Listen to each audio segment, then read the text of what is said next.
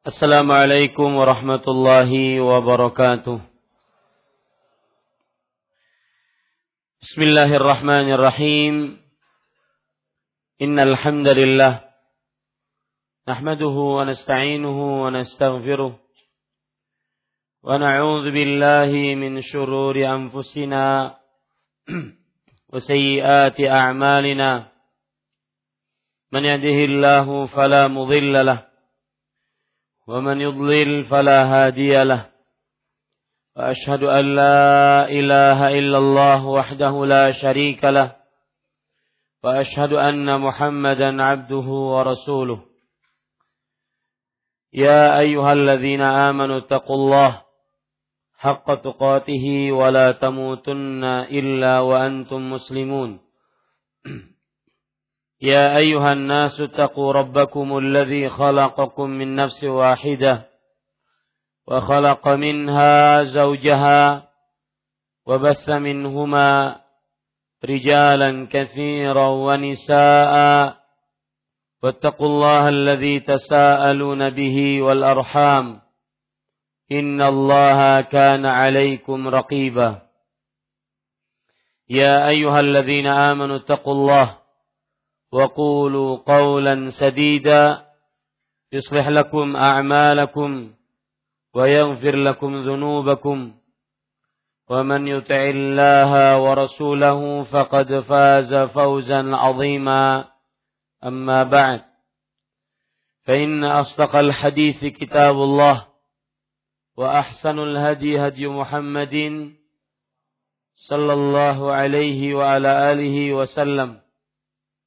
وشر الأمور محدثاتها وكل محدثة بدعة وكل بدعة ضلالة وكل ضلالة في النار Alhamdulillah kita bersyukur pada Allah Subhanahu wa taala pada Rabu malam Kamis 1 Rajab 1438 Hijriah kita kembali duduk bersama di dalam masjid yang kita cintai ini. Dan semoga selalu diberkahi oleh Allah Subhanahu wa taala Masjid Imam Syafi'i Banjarmasin Kalimantan Selatan.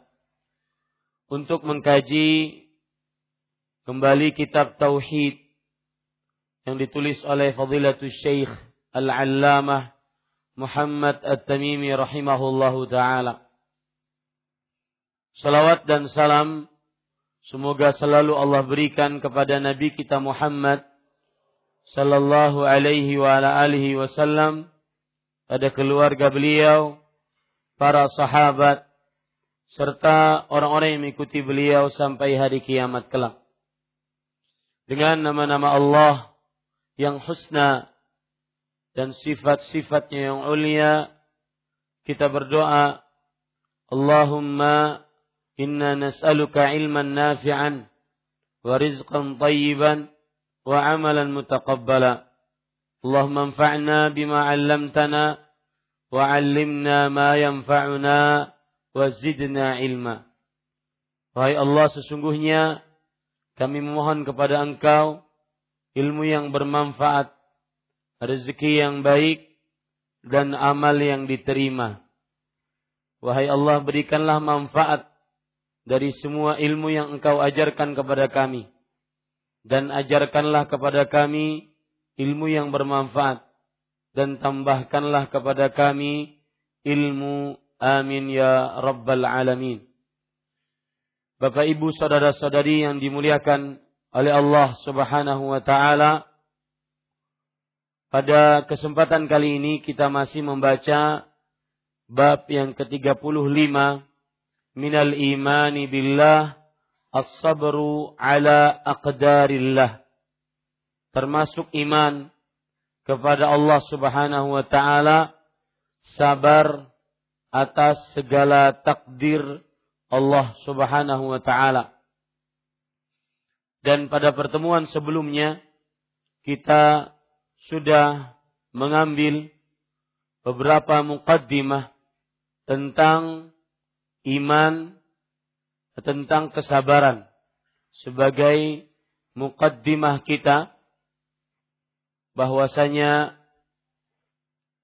sabar ada beberapa pendahuluan dan mukaddimah. Dan ingin saya tegaskan kembali penulis rahimahullahu taala menyebutkan bab ini di dalam kitab tauhid bahwa seorang mukmin yang bertauhid dan menginginkan kesempurnaan tauhid maka wajib baginya untuk sabar atas takdir Allah Subhanahu wa taala. Dan diharamkan atasnya untuk menggerutu, tidak puas dengan takdir Allah Subhanahu wa taala. Karena hal itu meniadakan kesempurnaan tauhid. Tidak sabar dengan takdir Allah meniadakan kesempurnaan tauhid. Kemudian yang ingin saya tekankan juga sebelum kita lanjutkan pembacaan kitab kita ketika penulis mengatakan minal imani billah as-sabru ala aqdarillah termasuk dari iman kepada Allah sabar atas takdir Allah pada pekan yang lalu saya belum menjelaskan takdir di sini bisa dimaksudkan dua. Yang pertama yaitu takdir maksudnya adalah al-maqdur. Sesuatu yang terjadi pada seorang hamba. Takdir di sini maksudnya adalah al-maqdur. Sesuatu yang terjadi pada seorang hamba. Contohnya, mobil seseorang terbakar. Maka ini adalah sesuatu yang terjadi pada seorang hamba. Maka pada saat itu dia wajib sabar atas takdir tersebut rumahnya terbakar, anaknya meninggal, istrinya sakit, uangnya dicuri, maka ini semua adalah takdir yang bermakna al-maqdur. Sesuatu yang terjadi pada seorang hamba. Dan wajib baginya untuk sabar. Dan dianjurkan untuknya ridha. Dianjurkan untuknya ridha. Tidak wajib baginya ridha. Karena bagaimanapun ketika ada sesuatu musibah yang menimpanya berat untuknya. Tetapi tetap wajib baginya sabar. Tapi untuk ridha maka hanya sebatas dianjurkan, tidak wajib. Ridha maksudnya adalah rela menerima takdir tersebut. Siapa yang mau rela? Istrinya diambil orang. Siapa yang mau rela? Anaknya diwafatkan oleh Allah. Siapa yang mau rela? Mobilnya, rumahnya terbakar. Ini makna pertama dari kata sabar atas segala takdir. Makna yang kedua, sabar atas segala takdir. Takdir yang dimaksud di sini adalah fi'lul maqdur. Afwan. Fi'lul qadir. Perbuatan Allah yang maha kuasa. Takdir di sini maksudnya adalah perbuatan Allah yang maha kuasa. Contoh misalkan, seseorang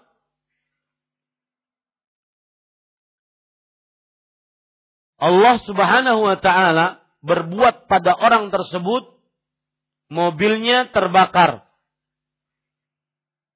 Allah berbuat pada orang tersebut rumahnya terbakar. Dirinya sakit. Anaknya meninggal. Istrinya menyeleweng.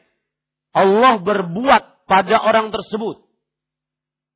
Sudah Allah takdirkan itu 50 ribu tahun sebelum penciptaan langit dan bumi. Maka pada saat ini wajib dia untuk menerima takdir itu. Wajib menerima perbuatan Allah tersebut.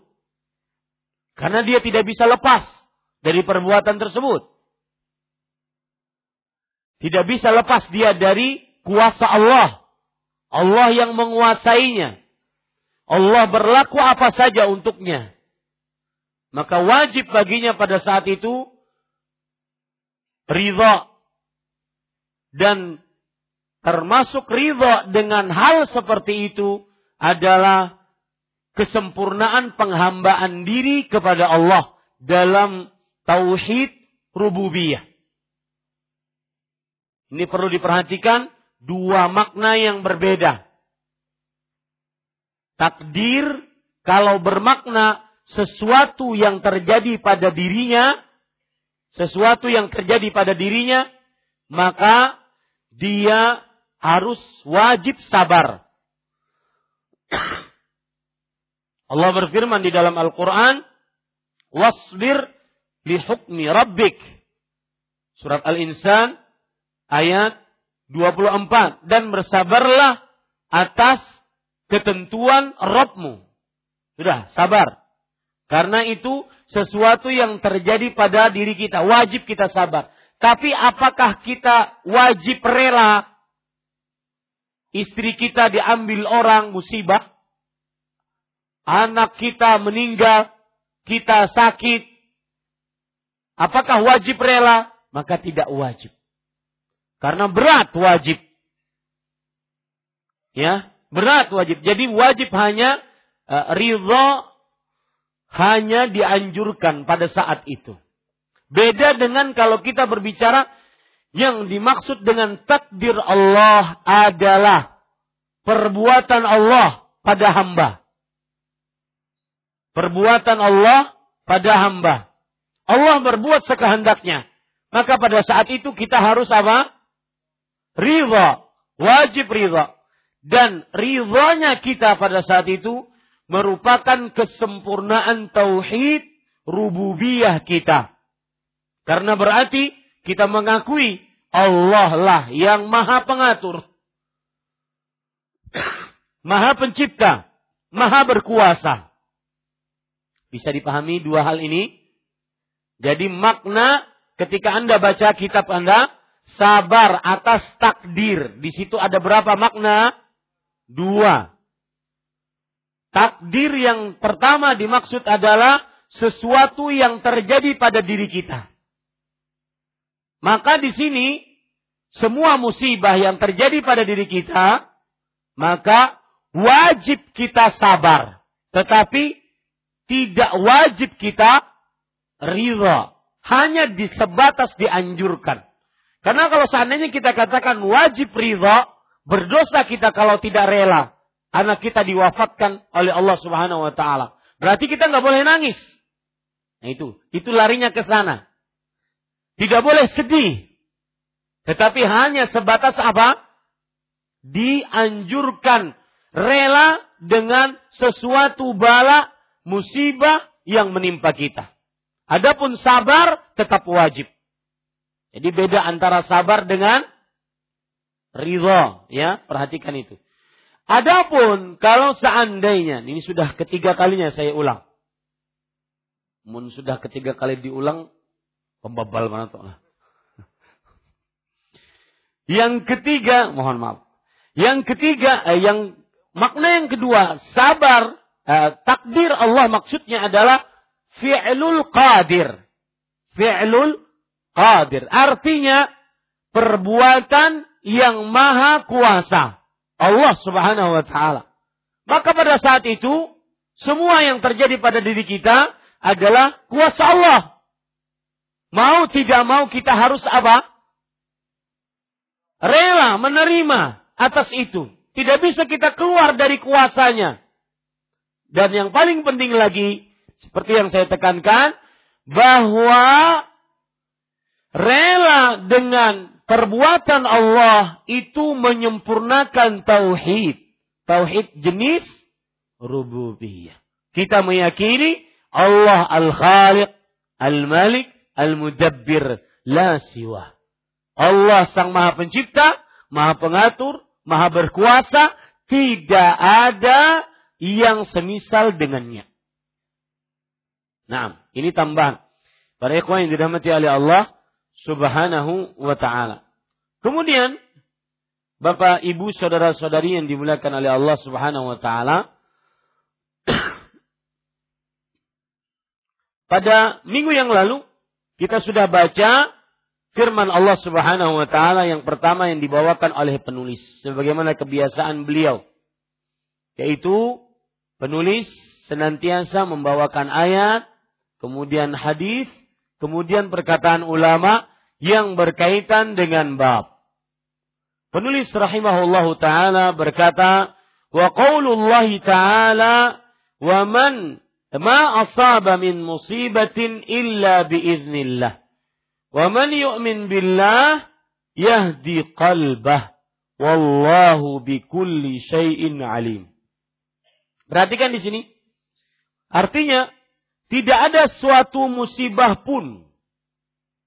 Musibatun ma asaba min musibatin. Musibatin di situ pakai tanwin. Lihat bahasa Arabnya ma asaba min musibatin. Di situ ada tanwin. Dan kaedahnya di dalam bahasa Arab semua yang bertanwin an, in, un maka itu jenis kata nakirah. Yang maksudnya adalah belum ditentukan siapa dan apanya. Yang berarti menunjukkan kepada keumuman. Berarti musibah apa pun. Ya, musibah apa pun. Tidak ada sesuatu musibah pun, makanya di situ ada pun. Maksudnya jenis apa pun. Baik, kalau kita runut biasanya musibah yang didapati manusia tidak lepas dari tiga. Yang pertama, musibah pada dirinya sendiri. Seperti dia dapat penyakit, seperti dia musibah dalam agamanya, terkena syubhat, atau musibah pada harta. Seperti hartanya habis, terbakar, tercuri, tertipu, atau yang semisalnya. Atau musibah pada keluarga. Anak, istri, orang tua, adik, kakak, baik diwafatkan orang-orang yang kita cintai tersebut, ataupun seseorang bermusuhan dengan keluarganya. Ini musibah. Maka musibah di sini sifatnya apa? Umum. Ya, kaedahnya tadi setiap yang bertanwin maka itu jenis kata nakirah. Dan semua kata nakirah menunjukkan kepada keumuman. Makanya ketika Allah berfirman di dalam surat Al-Baqarah ayat 155 walanabluwannakum bisyai' min min al-khawfi wal ju' wa naqsi min al-amwali wal anfusi was samarat wa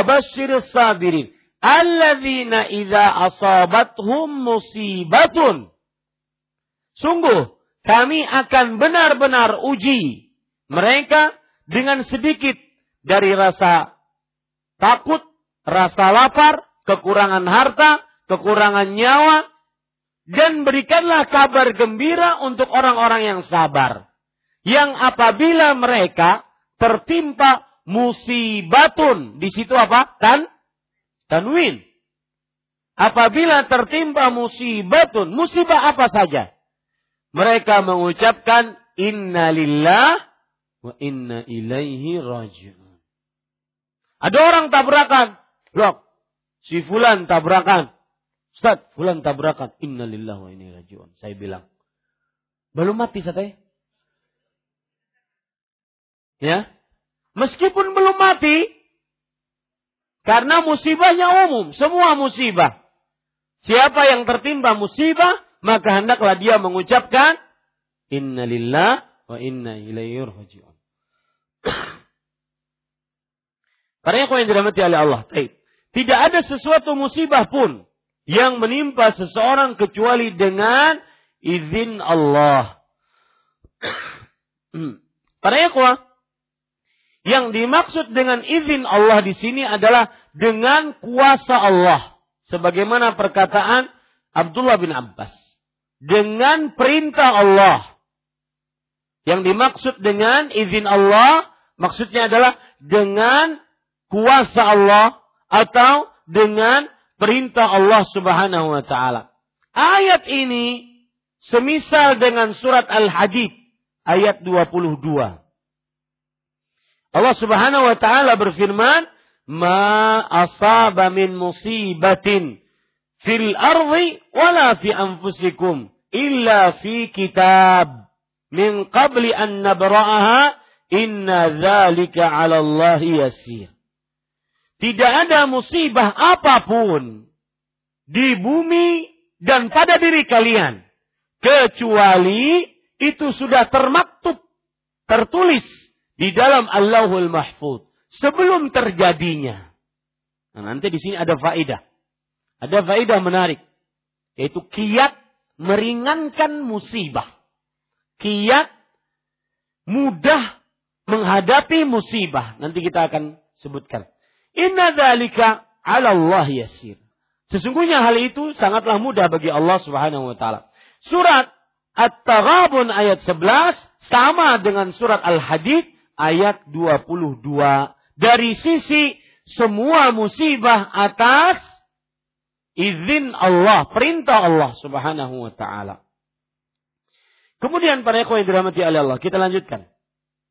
Atau saya sebutkan saja langsung salah satu kiat atau beberapa kiat meringankan musibah yang didapat adalah pertama meyakini bahwa semua musibah dengan perintah Allah dan Allah lebih mengetahui mana yang paling baik untuk kita. Semua musibah yang kita dapatkan, baik dalam diri, dalam harta, dalam keluarga, itu semua atas perintah Allah, kuasa Allah, izin Allah. Dan Allah mengetahui yang mana yang terbaik untuk diri kita. Ini yang membuat seseorang akhirnya lebih ringan, ringan menerima takdir Allah menerima musibah dari Allah Subhanahu wa taala. Baik, satu. Yang kedua, kiat meringankan musibah adalah bahwa semua musibah Allah Subhanahu wa taala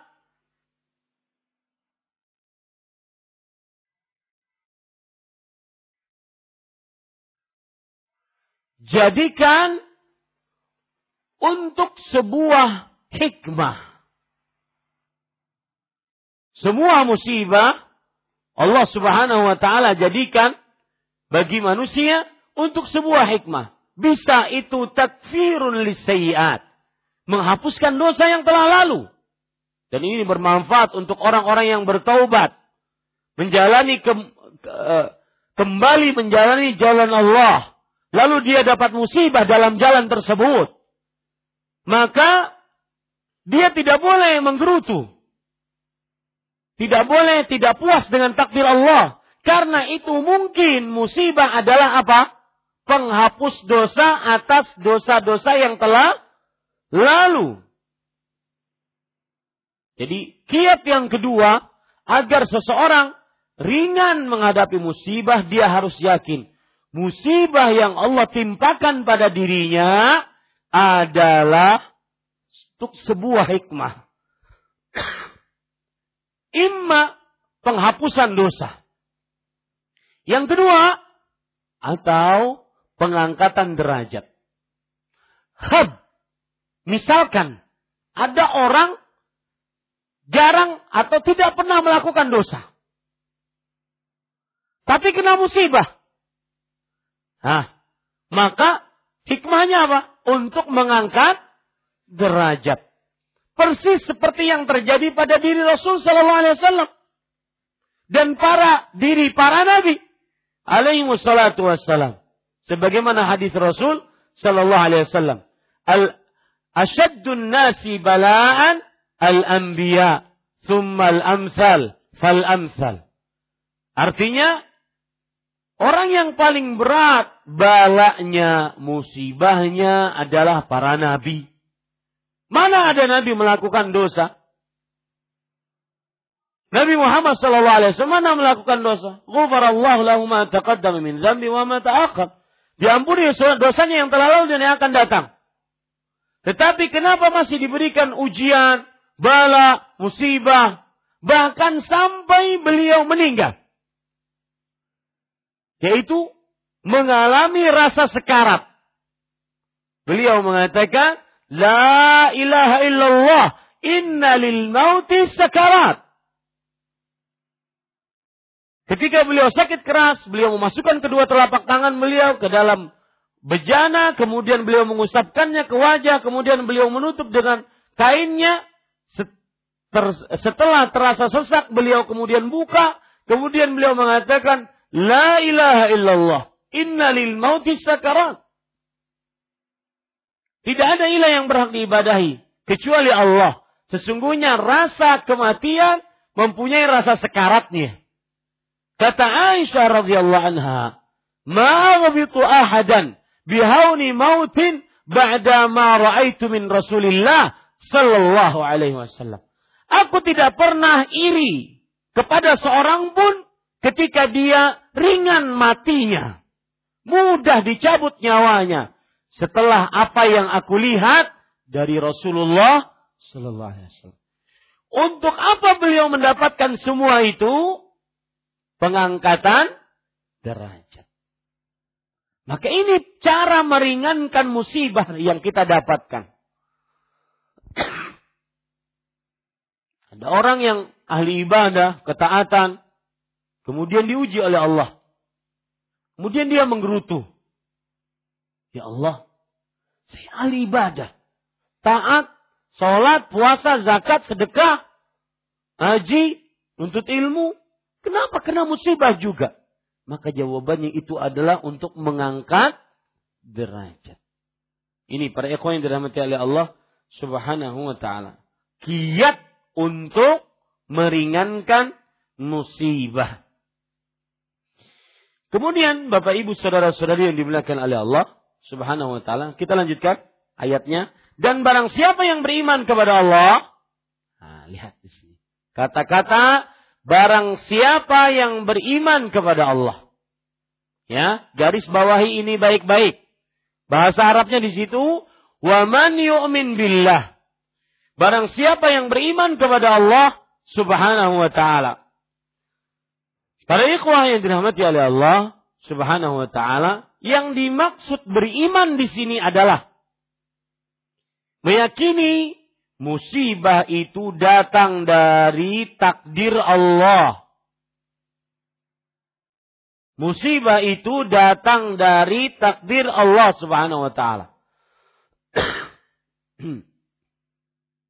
itu yang dimaksud beriman kepada Allah. Ya, itu tafsirannya. Ya'lamu annaha biqadarillah. Dia meyakini bahwa musibah itu datang dari takdir Allah Subhanahu wa taala. Kalau sudah dia tahu musibah yang dia dapatkan dari takdir Allah, niscaya dia akan memberi petunjuk kepada hatinya. Niscaya Allah akan memberi petunjuk kepada hatinya. Maksudnya begini. Kalau orang dapat musibah, Kemudian dia langsung mengaitkan dengan Allah. Oh ini musibah saya imani. Saya imani maksudnya apa? Saya meyakini itu datang dari takdir Allah. Maka ganjarannya orang seperti ini apa? Niscaya dia akan, Allah akan memberi petunjuk kepada hatinya. Nah, di sini terdapat pelajaran. Apa maksud Allah memberi petunjuk kepada hatinya? Garis bawahi di situ. Allah memberi petunjuk kepada hatinya, maksudnya adalah Allah Subhanahu wa taala akan memberi petunjuk agar dia bersabar. Allah memberi petunjuk agar dia bersabar. Maka para ikhwan yang dirahmati oleh Allah, tambahan kiat, kiat meringankan musibah tadi adalah meyakini bahwa semua yang terjadi atas takdir Allah. Kalau dia yakin itu, maka sabar dia. Mudah baginya untuk sabar. Ini para ikhwan yang dirahmati oleh Allah subhanahu wa ta'ala. Jadi di situ saya ingatkan beberapa penekanan. Barang siapa yang beriman kepada Allah. Maksud beriman kepada Allah. Barang siapa yang mendapat musibah dan dia meyakini bahwa musibah itu atas apa? Takdir Allah, itu maksudnya. Baik. Jawabannya, niscaya dia, yaitu Allah, akan memberi petunjuk kepada hatinya. Apa maksud memberi petunjuk kepada hatinya? Yaitu dia bisa ber, bersabar. Di sana ada penjelasan lain. Apa yang dimaksud dengan memberi petunjuk kepada hatinya? Kita akan dengarkan nanti setelah azan Isya. Wallahu a'lam.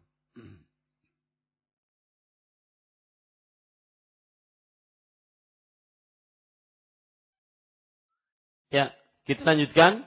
Bapak Ibu saudara-saudari yang dimuliakan oleh Allah. Niscaya dia, yaitu Allah, akan memberi petunjuk kepada hatinya. Tadi saya sebutkan, yang dimaksud memberi petunjuk adalah dia bisa bersabar. Allah memberi petunjuk kepada hatinya. Jadi boleh kita katakan sebesar keyakinan seseorang terhadap takdir Allah sebesar itu pula kesabaran yang Allah akan berikan kepada orang tersebut tatkala menghadapi musibah. Sebesar keyakinan dia terhadap takdir Allah, semuanya atas takdir Allah, dia meyakini itu, mengimani itu, tanpa ada keraguan padanya. Apabila dia dapat musibah, sebesar itu pula kesabaran yang Allah limpahkan kepada dia untuk menghadapi musibah tersebut. Ini yang dimaksud dengan memberi petunjuk kepada hatinya. Kalau sudah hatinya diberi petunjuk, nah ini penekanan lain. Kalau sudah hatinya diberi petunjuk, maka anggota tubuhnya pun akan diberi petunjuk. Karena hati adalah malikul awa, raja anggota tubuh. Kalau hatinya diberi petunjuk oleh Allah, maka yang anggota-anggota yang lainnya akan juga menerima, sabar, tangannya, tidak memukul-mukul ke pipi, ke dada, tidak merobek baju, lisannya tidak mengeluh-ngeluh, berteriak, mengucapkan perkataan-perkataan seperti orang-orang Arab jahiliyah. Karena hatinya sudah diberi petunjuk. Ini penekanan lain. Siapa yang diberi petunjuk ke hatinya, maka anggota tubuhnya juga akan mendapatkan kesabaran. Karena hati adalah raja bagi anggota tubuh. Sebagaimana hadis riwayat Imam Muslim, Rasul sallallahu alaihi wasallam bersabda, "Ala inna fil jasadi mudghatan, idza saluhat, saluhal jasadu kullu, wa idza fasadat, fasadal jasadu kullu ala wahyal qalb." Ingatlah, sesungguhnya di dalam hati, di dalam jasad terdapat sepotong daging. Jika sepotong daging tersebut baik, maka seluruh anggota tubuh akan baik. Jika sepotong daging tersebut buruk, maka rusak, maka seluruh anggota tubuh akan rusak. Ingatlah bahwa sepotong daging tersebut adalah hati. Ini para ikhwan yang dirahmati oleh Allah Subhanahu wa taala. Kemudian, Bapak Ibu saudara-saudari yang dimuliakan oleh Allah, penulis menyebutkan qala al-qamatu huwa ar-rajulu tusibuhu al-musibah faya'lamu annaha min 'indillah fayarda wa yusallim. Sekarang ketika penulis menyebutkan ayat, beliau ingin mengambil tafsiran dari ayat di atas. Dan tafsiran yang paling baik kita ambil adalah tafsirannya para salaf as-salih. Yaitu dari mulai para sahabat para tabi'i, kemudian tabi'ut tabi'in. Dan ini yang disebut dengan manhaj. Tata cara beragama. Menafsiri Al-Quran dengan penafsiran para orang-orang terdahulu yang saleh. Dari mulai para sahabat, tabi'i, kemudian tabi'ut tabi'in. Tafsiran manusia mana pun tidak akan sama derajatnya dengan tafsiran mereka-mereka ini. Tafsiran-tafsiran mereka ini mempunyai kedudukan setelah ayat Al-Quran dan hadis Rasul Sallallahu Alaihi Wasallam. Ini manhaj. Ini tata cara beragama. Mengambil penafsiran Al-Quran dari perkataan para orang-orang saleh yang terdahulu. Tiga zaman keemasan. Para sahabat, para tabi'in dan para tabi'ut tabi'in. Di sini disebutkan Al-Qamah. Al-Qamah, para ikhwan yang dirahmati oleh Allah subhanahu wa ta'ala, nama aslinya adalah Al-Qamah bin Qais bin Abdullah An-Nakhai Al-Kufi. An-Nakhai Al-Kufi. Beliau lahir di zaman Nabi Muhammad sallallahu alaihi wasallam. Tetapi belum bertemu dengan Rasulullah sallallahu alaihi wasallam. Beliau mendengar hadis dari Abu Bakar, Umar, Utsman, Ali, Sa'ad bin Abi Waqqas, Abdullah bin Mas'ud, Aisyah dan yang lain-lainnya. Artinya Alqamah adalah kibarut tabi'in. Seorang tabi'in yang terkemuka. Yang bertemu dengan sahabat-sahabat lama dan terkemuka Rasulullah Sallallahu Alaihi Wasallam. Dan beliau wafat setelah tahun 60-an Hijriyah. Ini Al-Qamah atau lebih tepatnya 62 Hijriyah. Jadi beliau termasuk dari kalangan tabi'in bahkan bisa dikatakan kalau dalam bahasa hadis mukhadram orang yang hidup di zaman Rasulullah dan belum bertemu dengan Rasulullah sallallahu alaihi wasallam mukhadram ini maka beliau ilmunya sangat kuat karena langsung bertemu dengan pemuka-pemuka sahabat radhiyallahu anhum Al-Qamar rahimahullah berkata menafsiri ayat di atas. Yaitu maksudnya adalah siapa orang yang beriman yang diberikan petunjuk hatinya oleh Allah. Seorang yang ketika ditimpa musibah ia meyakini bahwa itu semua dari Allah. Maka ia pun ridha dan pasrah atas takdirnya. Ini para ikhwan yang dirahmati oleh Allah. Ini menunjukkan sekali lagi bahwa tafsirannya tafsiran yang paling baik. Yang dimaksud beriman kepada Allah di sini adalah seorang yang meyakini semua musibah yang dia dapati atas takdir Allah. Kemudian setelah itu dia bersabar dan berharap pahala dari Allah Subhanahu wa taala. Kalau seandainya dia bersabar, maka dia akan mendapatkan pahala dari Allah Subhanahu wa taala. Para ikhwan yang dirahmati oleh Allah, Pelajaran menarik juga pada ayat ini. Wa man yu'min billah yahdi qalbah. Barang siapa yang beriman kepada Allah, maka Allah akan memberi petunjuk kepada hatinya. Para ulama menyebutkan sebuah faedah pada ayat ini bahwa amal adalah bagian dari iman. Amal bagian dari iman. Tidak mungkin tergambarkan pada diri kita orang beriman tidak beramal. Nah ini dia. Kenapa? Karena tadi Allah berfirman, barang siapa yang beriman kepada Allah, maka Allah akan memberi petunjuk kepada hatinya. Iman di sini maksudnya menerima takdir Allah. Ini kan amal. Menerima takdir Allah. Makanya para ulama mengatakan amal adalah bagian dari iman. Tidak akan tergambarkan orang beriman tanpa amal. Atau tidak sah amal tanpa iman. Ini para ikhwan yang dirahmati oleh Allah subhanahu wa ta'ala. Kemudian, para ikhwan yang dirahmati oleh Allah subhanahu wa ta'ala. Pelajaran dari ayat ini juga bahwa sabar sebab seseorang diberi petunjuk. Sabar sebab seseorang diberi petunjuk. Dan diberi petunjuk gara-gara sabar itu adalah pahala sabar. Nah, subhanallah. Oh, jadi kalau orang sabar dapat musibah, dia akan dapat petunjuk.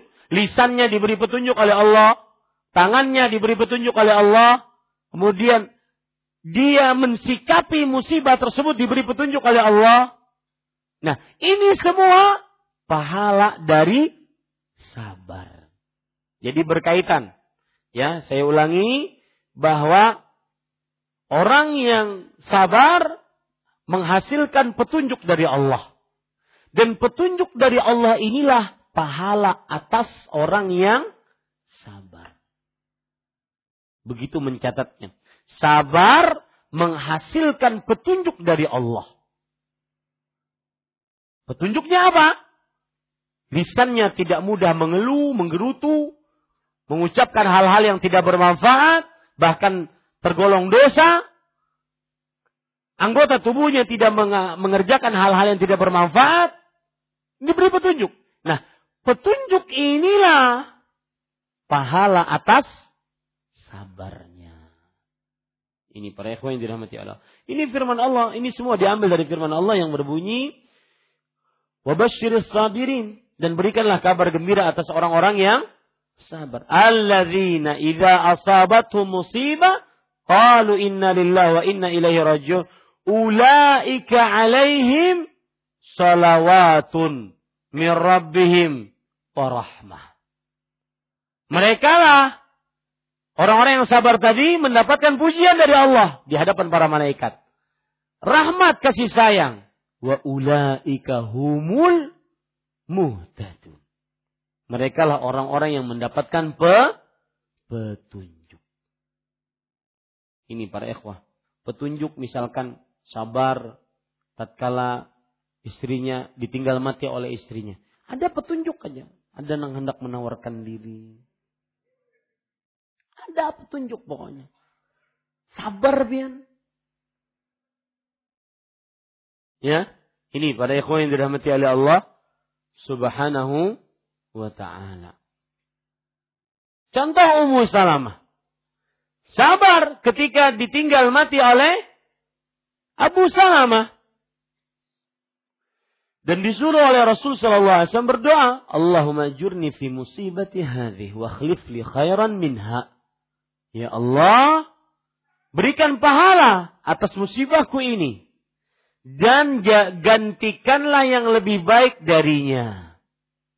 Maka ketika Ummu Salamah sabar dengan mengucapkan innalillah dan berdoa sebagaimana diajarkan oleh Rasulullah, maka akhirnya diberi petunjuk. Diberi petunjuk apa itu? Yaitu diberikan yang lebih baik dari Abu Salamah. Gantiannya yaitu Rasulullah Sallallahu Alaihi Wasallam. Ini para ikhwan yang dirahmati oleh Allah Subhanahu wa taala. Baik. Kita lanjutkan. Kemudian penulis mengatakan, qala al-musannifu rahimahullahu taala wa fi sahihi muslimin an Abi Hurairah radhiyallahu anhu anna Rasulullah sallallahu alaihi wa alihi wasallam qala اثنتان في الناس هما بهم كفر الطعن في النسب والنياحة على الميت Artinya dari diriwayatkan dalam Sahih Muslim.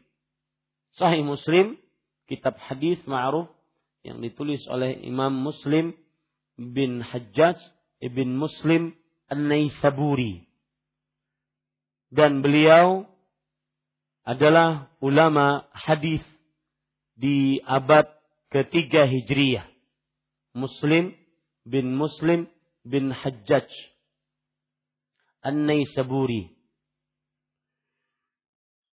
Dan para ikhwan yang dirahmati oleh Allah Subhanahu wa taala, beliau wafat pada tahun 261 Hijriyah.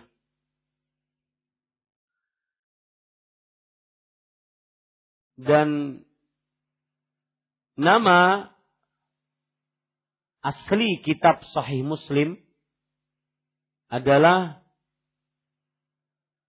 Al-Jami' Al-Musnad. Sebentar.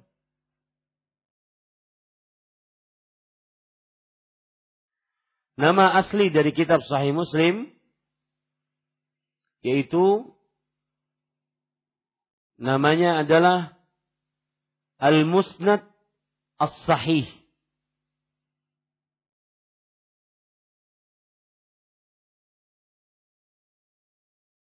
Al-Musnad As-Sahih. Karena sebagian hanya mengenal dari kitab Sahih Muslim yaitu nama Sahih Muslim saja. Maka saya ingin mengenalkan nama aslinya adalah Al-Musnad As-Sahih. Ini salah satu kitab yang merupakan rujukan di dalam kitab hadis bagi ahlu sunnah wal jamaah.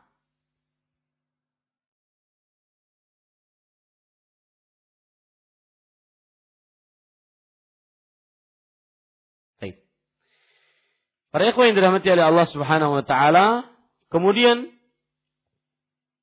diriwayatkan dalam sahih Muslim dari Abu Hurairah. Abu Hurairah radhiyallahu anhu nama aslinya Abdurrahman bin Sakhr Ad-Dausi. Dan Abu Hurairah radhiyallahu anhu aktsarus sahabati riwayatan lil hadis. Sahabat yang paling banyak meriwayatkan hadis Rasul sallallahu alaihi wasallam. Beliau masuk Islam pada tahun ke-7 Hijriah. Sesudah peperangan Khaybar. Setelah masuk Islam, maka beliau senantiasa melazimi Rasulullah sallallahu alaihi wasallam dan menuntut ilmu kepada para sahabat Nabi.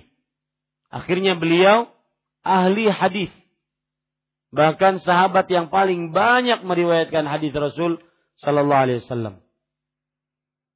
Dan beliau wafat pada tahun 59 Hijriyah. Salah satu pelajaran menarik dari Abu Hurairah radhiyallahu anhu adalah bahwa beliau tidak pernah lepas untuk meminta doa petunjuk kepada Allah agar diberi petunjuk di dalam kehidupan beliau.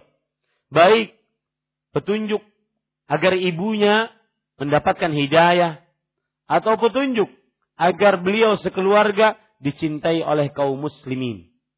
Maka pelajaran bagi kita apa pun yang kita inginkan di dunia jangan lupakan untuk menadah tangan kepada Allah.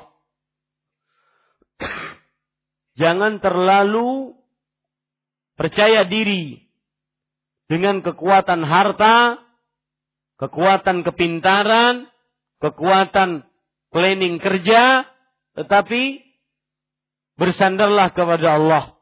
Kemudian usahalah. Janganlah kita senantiasa menyombongkan diri kepada Allah, tidak mau berdoa. Orang yang tidak mau berdoa disebut orang oleh Allah orang yang sombong. Innal ladzina yastakbiruna an ibadati. Sesungguhnya orang-orang yang menyombongkan dirinya tidak mau berdoa kepadaku. Disebut orang yang tidak berdoa, sebut sebagai orang yang sombong oleh Allah subhanahu wa ta'ala. Bahkan Imam Ash-Shawqani rahimahullah mengatakan, wala aqbaha min hadzal istighbar. Tidak ada sesuatu yang paling buruk daripada kesombongan seperti ini. Wa innahu syai'un minal junun wa tarfun min kufranin ni'am. Dan sombong tidak mau berdoa kepada Allah, ini adalah bagian dari sifat gila. Dan termasuk bagian juga dari kufur nikmat Allah Subhanahu wa taala. Maka coba introspeksi diri kita 1440 menit setiap harinya Allah sediakan untuk kita. Berapa menit kita menadah tangan kepada Allah? Memohon, meminta, memanggil Allah Subhanahu wa taala. Karena secara bahasa ad-du'a an-nida ma'al mas'alah. Memanggil dibarengi dengan permintaan. Janganlah kita menjadi orang-orang yang sombong dicap oleh Allah Subhanahu wa taala. Nah, bahwa Rasulullah sallallahu alaihi wasallam bersabda, ada dua perkara yang masih dilakukan orang padahal keduanya adalah kufur, yaitu mencela keturunan dan meratapi orang mati. Lihat, ada dua perkara. Kata-kata dua perkara la mafhuma lahu.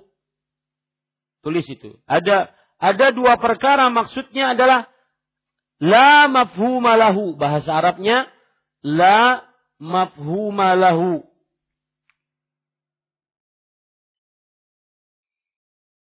Artinya kata dua itu jumlah bilangannya tidak bisa digunakan sebagai pembatasan.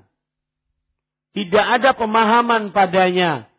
Tidak bisa digunakan sebagai pembatasan. Dua hanya sebatas penyebutan, bukan pembatasan. Artinya masih banyak perkara-perkara lain selain dua ini yang apabila dikerjakan maka menyebabkan kepada kekufuran. Ya, ini para ikhwah.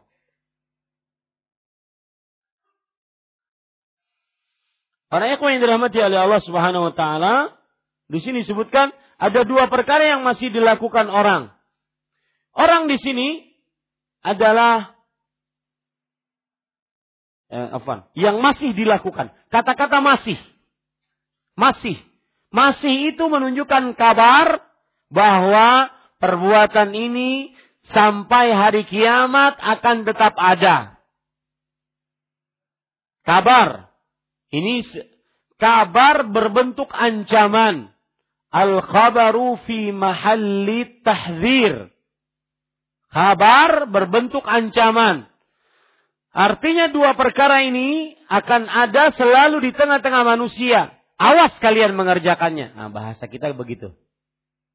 Hati-hati kalian mengerjakannya kabar yang berbentuk ancaman yang dilakukan oleh orang, maksudnya oleh manusia. Perbuatan ini banyak tersebar pada manusia. Kedua-duanya adalah kufur. Maksudnya, apabila dikerjakan kedua-duanya, nah, kata-kata kedua-duanya, catat, maksud kedua-duanya salah satu dari duanya. Tidak mesti harus kedua-duanya salah satu dari keduanya. Tidak mesti harus kedua-duanya. Artinya kalau orang mengerjakan salah satunya dari dua hal ini, maka dia juga melakukan kekufuran. Tidak mesti harus dua sekaligus baru disucap, disebutkan sebagai kekufuran. Ya, maksud kedua-duanya adalah salah satu dari keduanya. Adalah kufur. Kufur di sini para ikhwah maksudnya perbuatan orang-orang jahiliyah saat mereka kufur. Nah, Perbuatan orang-orang jahiliyah. Jadi bukan berarti itu menyebabkan keluar dari Islam. Tetapi maksudnya apa? Kufur di sini adalah perbuatan orang-orang jahiliyah. Yang pada waktu mereka mengerjakan itu, mereka kufur. Ini para ikhwan itu perlu diperhatikan. Dan kufur yang disebutkan di dalam hadis ini adalah kufur yang merupakan sifat dari orang kafir. Kufur merupakan sifat dari orang kafir. Huma bihim kufur. Keduanya jika dikerjakan maka akan menyebabkan kepada kekufuran. Sifat yang dimiliki oleh orang kafir. Apabila sifat ini ada pada seorang mukmin, maka tidak serta-merta menjadikan dia berubah menjadi kafir. Enggak. Karena tidak semua orang yang mengerjakan sifat kekafiran maka dihukumi sebagai orang kafir. Sebagaimana kebalikannya, tidak semua orang yang mengerjakan sifat keimanan dihukumi sebagai orang yang beriman. Ada orang yang tidak bersyahadat, orang kafir, dia membantu kaum muslimin membangun masjid, mungkin puasa, mungkin berzakat, mungkin ber, berbuat baik. Apakah dia beriman? Tidak. Sama ketika ada orang meratapi mayat, kemudian menghina nasab, apakah dia kufur keluar dari Islam? Tidak. Nah, seperti itu. Saya ulangi penjelasannya. Kufrun di dalam hadis tadi kufur itu adalah sifat dari orang-orang kafir. Yang apabila seorang beriman mengerjakannya, maka dia berarti di dalam dirinya ada sifat kekufuran dan tidak menjadikan dia keluar dari Islamnya. Ya, itu itu beberapa penekanan. Kalau sifat ini ada pada orang beriman, maka tidak menjadikan dia kafir. Ya, tidak. Akan tetapi di dalam dirinya ada sifat kekufuran. Allah Rasul SAW bersabda di sini kufrun. Tidak pakai alif lam. Hanya pakai tanwin. Un. Kufrun di sini Para ikhwan yang dirahmati oleh Allah adalah kekufuran yang tidak mengeluarkan dari Islam. Beda ketika Rasul Shallallahu Alaihi Wasallam bersabda dalam hadis tentang sholat. Rasul Shallallahu Alaihi Wasallam bersabda, "Faman tarakaha faqad kafar." Siapa yang meninggalkan sholat maka sungguh dia telah kafir. Kafir di sini bisa keluar dari Islam. Kenapa? Karena siapa yang meninggalkan sholat, maka dia sudah kafir dengan kekafiran yang nyata. Bisa keluar dari Islam. Makanya salah satu pendapat ulama mengatakan, kalau seandainya ada orang yang meninggalkan sholat, maka pada saat itu dia dinyatakan keluar dari Islam. Jadi beda antara kekufuran yang dalam hadis kita sekarang dengan hadis yang barusan saya bacakan tadi. Ini para ikhwan yang dirahmati oleh Allah Subhanahu wa taala. Baik. Para ikhwan yang dirahmati oleh Allah Subhanahu wa taala, lihat, hadisnya berbunyi gini. Bainar rajuli wasyirki. Saya salah tadi menyebutkan hadisnya. Ini dia. Ini hadisnya. Yang ini tidak ada alif lam. Yang ini ada alif lam. Perhatikan. Bainar rajuli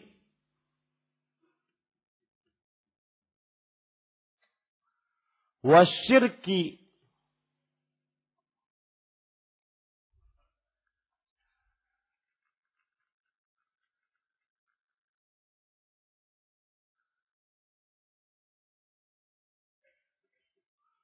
wal kufri tarkus salah. Di antara seseorang dengan kesyirikan. Di sini ada alif lam. Dan kekufuran. Ada juga apa? Alif lam. Meninggalkan sholat. Artinya, jarak antara seseorang A dengan kesyirikan dan kekafiran adalah meninggalkan sholat. Kalau dia ninggalin sholat, maka tidak ada jarak lagi antara dia dengan kesyirikan dan kekafiran. Nah, lihat di sini yang ingin saya tekankan. Dalam hadis kita, kufrun tidak pakai alif lam. Sedangkan di dalam hadis ini pakai alif lam. Alif lam para ulama mengatakan alif lam ini untuk penekanan bahwa dia benar-benar benar-benar apa? Kafir. Sedangkan yang di sini meratapi mayat, kemudian apa satu lagi? Mencela keturunan, kufur dia tapi tidak sampai mengeluarkan dari Islam. Paham sampai sini, Pak? Jadi, yang ingin saya tekankan kata-kata ini, kufur. Ya. Ini tidak mengeluarkan dari Islam, tetapi ini mengeluarkan dari Islam. Yang meninggalkan sholat kufur. Kufurnya yaitu meninggalkan, eh, mengeluarkan seseorang dari dari Islam. Allahu alam. Nah. Taib, para ikhwah yang dirahmati oleh Allah Subhanahu wa taala. Kita akan lanjutkan yaitu mencela keturunan. Apa maksud mencela keturunan? Para ikhwah yang dirahmati oleh Allah Subhanahu wa taala, mencela keturunan artinya adalah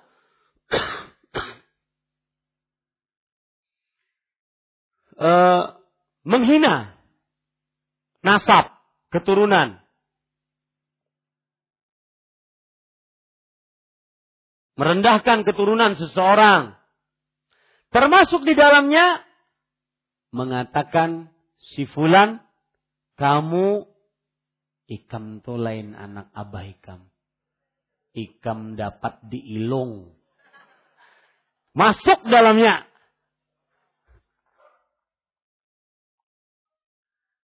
Nah, karena yang nomor tiga ini pindah beda saya kung. Rambut ikal, ya, putih tuha, hidung ke dalam, pindah beda saya kung. Maka sering diejek. Ini lain anak mama. Ini dapat diilung. Ini tidak boleh dalam Islam. Karena menghina keturunan.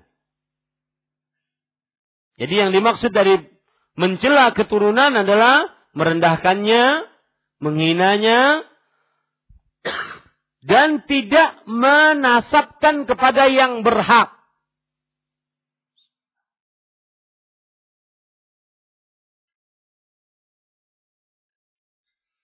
Kemudian, dan meratapi mayat.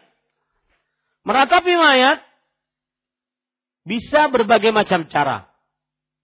Terlalu menangis terseduh-seduh. Mengangkat suara meraung-raung. Atau para ikhwan yang dirahmati oleh Allah Subhanahu wa taala menyebutkan kebaikan-kebaikan si mayit. Orangnya baik benar, orang yang kayak ini, orang menyebutkan kebaikan-kebaikan si mayit. Yang kenapa para ulama mengatakan menyebutkan kebaikan-kebaikan si mayit terlalu berlebihan ketika si mayit sudah meninggal, itu termasuk daripada meratapi kematian karena itu akan mengulang ke kesedihan. Kenapa orang baik kayak ini mati? Kenapa orang baik seperti ini dicabut nyawanya dengan cepat? Kenapa, kenapa, dan kenapa? Akhirnya tidak puas dengan takdir Allah. Nah, itu. Ya. Meratapi orang mati maksudnya terlalu menangis berse, ter, apa, berlebihan, mengangkat suara, meraung-raung, ataupun menyebutkan kebaikan-kebaikan si mayat. Ya, si mayat. Sehingga mengulang kesedihan agar tidak puas dengan takdir Allah Subhanahu wa taala. Para ikhwan yang dirahmati oleh Allah Subhanahu wa taala, pelajaran yang kita bisa ambil dari hadis ini adalah tadi sudah kita tekankan beberapa hal sebagai penekanan lagi yaitu Kata dua perkara tidak ada batasannya. Hanya sebatas penyebutan, bukan pembatasan. Yang kedua, dua perkara ini sudah dikabarkan akan terus ada. Dan ini berupa ancaman. Yang ketiga, bahwa kufur yang dimaksud adalah kekufuran yang tidak mengeluarkan dari Islam, tetapi sifat dari kekafiran. Dan tidak semua orang beriman yang melakukan sifat kekafiran kafir. Sebagaimana tidak semua orang yang kafir melakukan sifat kekufuran, eh, sifat keimanan, maka dia ber, beriman. Kemudian kata-kata kedua-duanya adalah salah satu dari kedua-duanya. Meski atau uh, salah satu dari kedua-duanya tidak mesti harus dua-duanya. Selanjutnya, yaitu maksud dari mencela keturunan dan meratapi orang mati sudah kita sebutkan tadi walhamdulillah. Kita lanjutkan para ikhwan yang dirahmati oleh Allah Subhanahu wa taala. Qala al-musannif rahimahullah wa lahumā 'an Ibn Mas'ud radhiyallahu anhu marfu'an laysa minna man daraba al-khududa wa shaqqa khududa wa syaqqal juyuba wa da'a bid'awal. Al-Bukhari dan Muslim. Imam Al-Bukhari rahimahullahu taala nama asli beliau adalah Muhammad bin Ismail bin Ibrahim bin Bardizbah Al-Bukhari. Al-Ju'fi maulahum. Nama asli beliau Muhammad bin Ismail bin Ibrahim bin Mughirah bin Bardizbah Al-Bukhari Al-Ju'fi maulahum. Dan beliau wafat pada tahun 256 Hijriyah. Dan beliau ini yang luar biasa bukan orang Arab. Tetapi menulis hadis. Asahhu kutub fil hadis. Hadis e, kitab yang paling sahih di dalam hadis dari kitab kitab sandaran ilmu hadis. Dan ini menunjukkan bahwa Allah Subhanahu wa taala menginginkan Islam ini universal. Wa ma arsalnaka illa rahmatan lil alamin. Tidaklah kami utus engkau kecuali sebagai rahmat untuk alam semesta. Sampai orang yang ajam bukan Arab pun dia bisa menjadi ulama Islam. Dan ini pelajaran bagi kita agar tidak mudah putus asa untuk selalu memperbaiki diri. Seperti belajar Al-Quran. Dua tahun sudah ikra dua aja karena naik-naik. Gurunya sampai ampih. Allahu Akbar. Ya, jangan putus asa. Putus asa tidak ada dalam kamu seorang muslim. Baik putus asa untuk memperbaiki diri, mengerjakan ketaatan kembali yang sudah lama ditinggal, atau putus asa untuk bertobat, melepaskan diri dari dosa yang selama ini kita kerjakan. Jangan putus asa.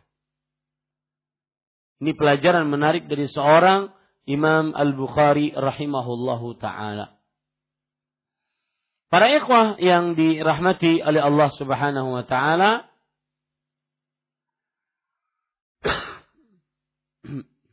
Al-Bukhari dan Muslim, Muslim sudah lewat tadi, meriwayatkan hadis marfu' dari Ibnu Mas'ud. Marfu' maksudnya adalah hadis yang terangkat. Ini istilah dalam ilmu hadis. Ya, ada namanya hadisul marfu, ada namanya hadis munqati', hadis yang terputus. Ini istilah-istilah dalam ilmu mustalah hadis. Hadis marfu artinya hadis yang terangkat. Maksudnya sanatnya terangkat sampai kepada Rasulullah sallallahu alaihi wasallam. Yang meriwayatkan hadis tersebut dari mulai Imam Bukhari, Imam Muslim, syekhnya Imam Bukhari, syekhnya Imam Muslim, kemudian tabi'ut tabi'in, kemudian tabi'in, kemudian sahabat sampai kepada Rasulullah SAW terangkat. Semuanya nyambung. Ya, semuanya bersambung. Dari Ibnu Mas'ud. Para ikhwah, Abdullah bin Mas'ud terkenal dengan panggilannya yaitu Ibnu Mas'ud radhiyallahu an. Nama asli beliau Ibnu Mas'ud Abdullah bin Mas'ud Al-Hudhali. Abdullah bin Mas'ud atau lebih tepatnya Abdullah bin Mas'ud bin Ghafil Al-Hudhali. Beliau wafat pada tahun 32 Hijriah. Imam Az-Zahabi rahimahullahu taala di dalam kitab beliau Syiar A'lamin Nubala mengatakan al-imam al-habru al-faqihul ummah Abu Abdurrahman seorang imam pemimpin kemudian al-habr ulama umat Islam. Faqihul ummah ahli fikih dari umat Islam. Salah satu keutamaan dari Abdullah bin Mas'ud radhiyallahu anhu adalah bahwa Rasulullah Shallallahu Alaihi Wasallam pernah mengatakan tentang dua betis Abdullah bin Mas'ud. Yang kurus ceking diketawakan oleh para sahabat ketika menaiki atau memanjat pohon kurma. Kata Rasul Shallallahu Alaihi Wasallam, lahuma fil mizan afqalu min Uhud. Sungguh mereka eh, kedua-duanya lebih berat di timbangan dibandingkan Gunung Uhud. Gunung Uhud dari ujung kanan ke ujung kiri 8 kilometer. Dari permukaan tanah sampai puncaknya 300-an meter. Ini menunjukkan beratnya timbangan Abdullah bin Mas'ud. Dan menunjukkan pada saat yang bersamaan, tubuh kita pun nanti akan ditimbang di hari kiamat. Selain amal kita, selain buku catatan kita. Tubuh kita akan ditimbang. Bukan untuk berat berapa kilo. Akan tetapi berapa besar pahala yang dimiliki oleh tubuh ini. Makanya ada hadis riwayat Bukhari. Perhatikan yang lama-kelamak. Innahu la ya'ti ar-rajulu saminul 'azim yaumal qiyamah. la ya'dilu indallahi janaha ba'udah. Sesungguhnya akan datang nanti pada hari kiamat orang yang besar gemuk tetapi di sisi Allah tidak senilai atau seberat dibandingkan satu sayap nyamuk. Itu menunjukkan tidak ada nilai pahala. Bukan berarti berapalah satu sayap nyamuk beratnya. Bukan untuk diberatkan atau ditimbang. Tetapi menunjukkan kepada kurangnya timbangan tersebut. Maka persiapkan timbangan amal kita. Sebagaimana kita sering mempersiapkan untuk timbangan-timbangan yang lain di dalam kehidupan dunia kita. Para yang dirahmati oleh Allah, yang terkenal juga dari Abdullah bin Mas'ud radhiyallahu anhu, beliau sangat-sangat kuat memegang sunnah Rasul sallallahu alaihi wa alihi wasallam. Beliau mengatakan di antara perkataan beliau yang terkenal, al-istihadu fi sunnah khairun min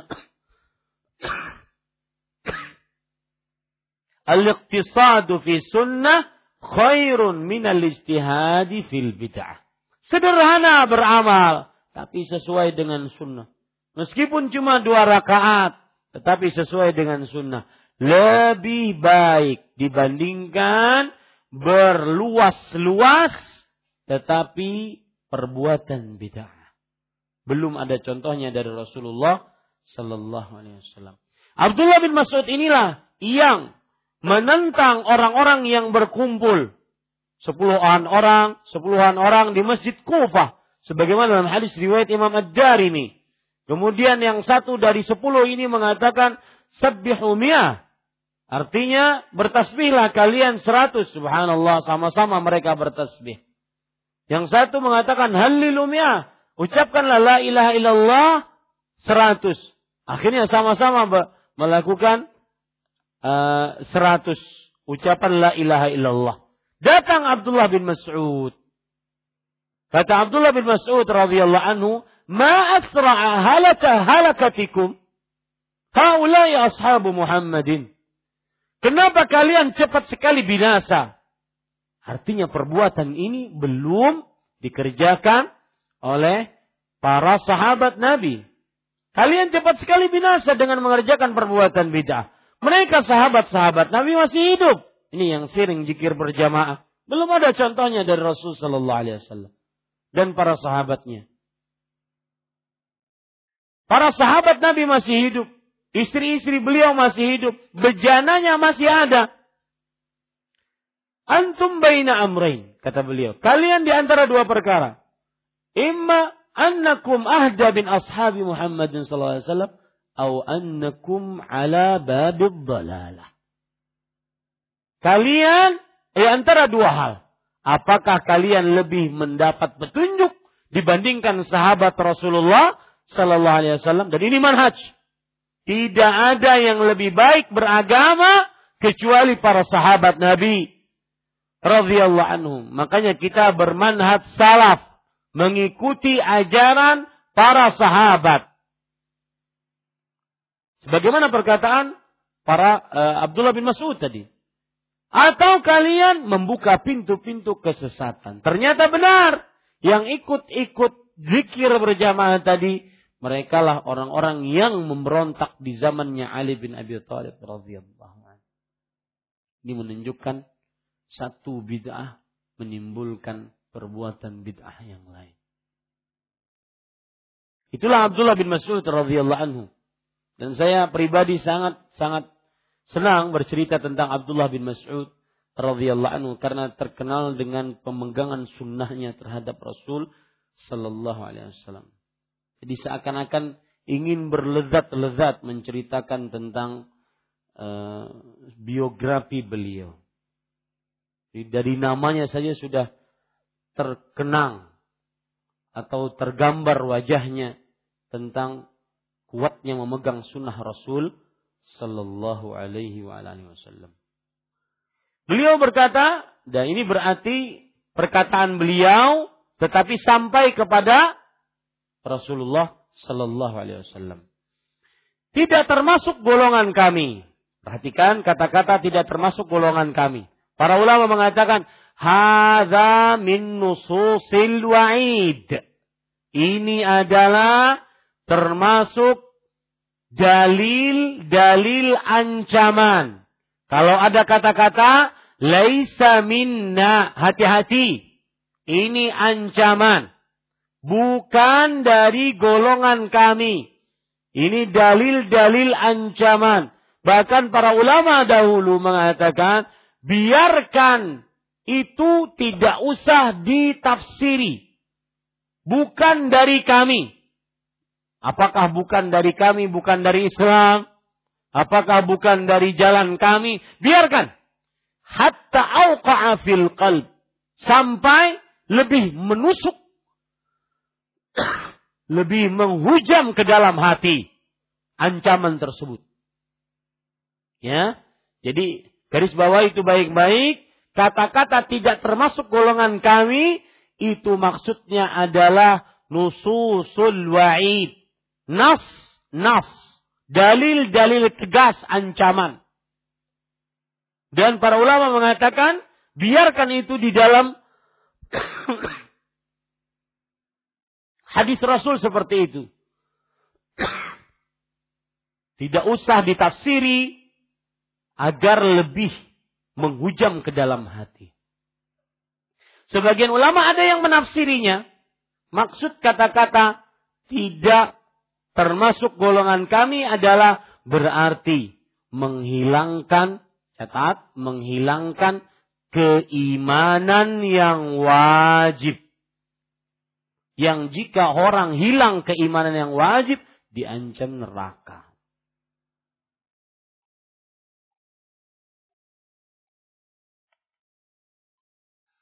Menghilangkan keimanan yang wajib. Yang apabila seseorang kehilangan keimanan yang wajib, maka diancam neraka. Baik. Para ikhwan yang dirahmati oleh Allah Subhanahu wa taala, kita lanjutkan.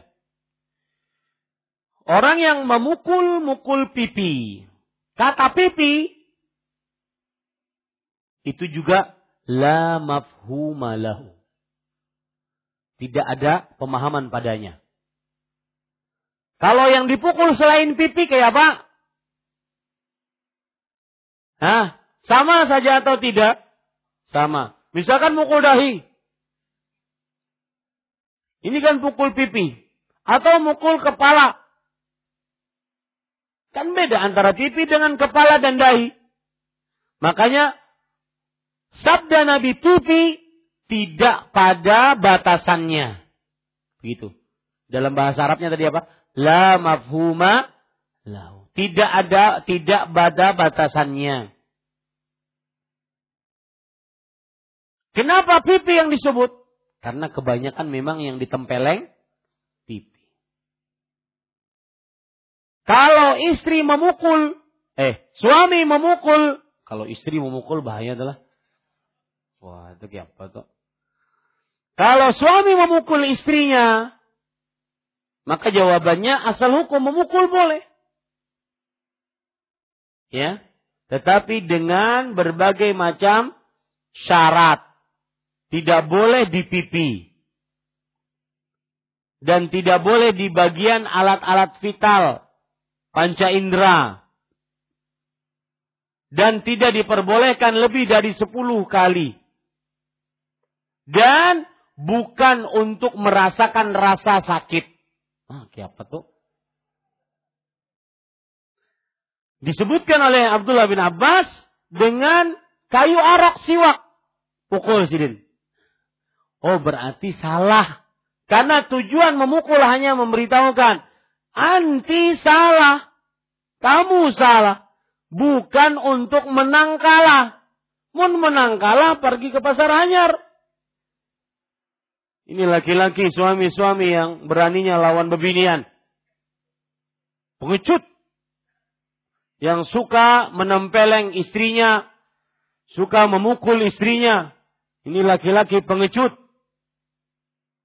Ya, mereka adalah wanita-wanita lemah yang perlu dicintai dan disayangi. Entah yang pertama ataupun yang kedua.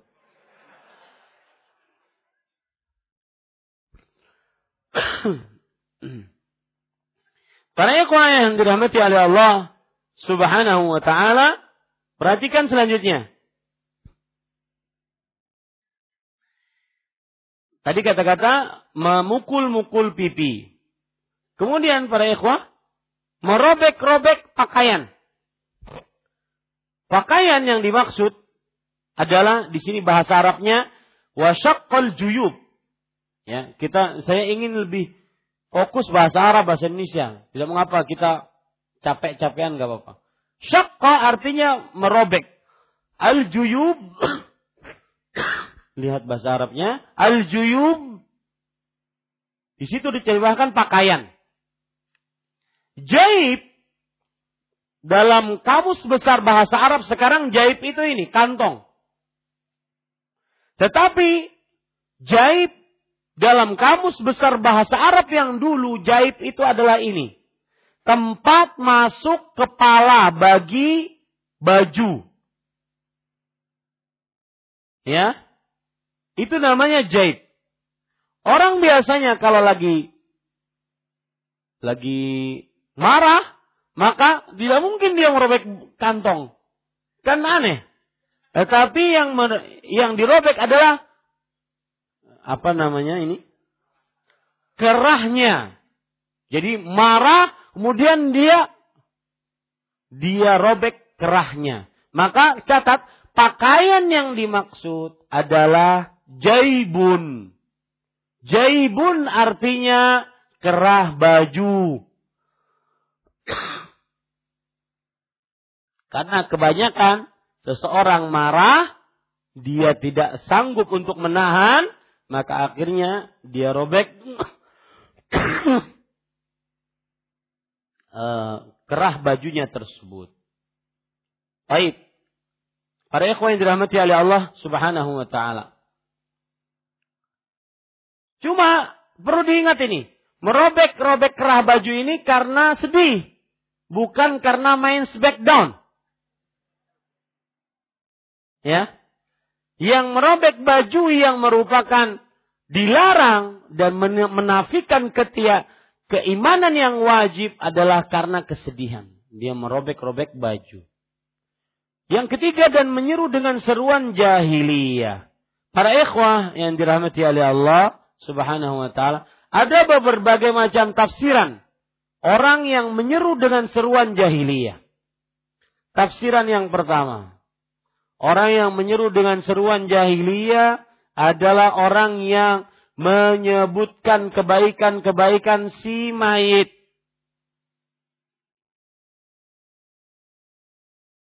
Menyebutkan kebaikan-kebaikan si mayit.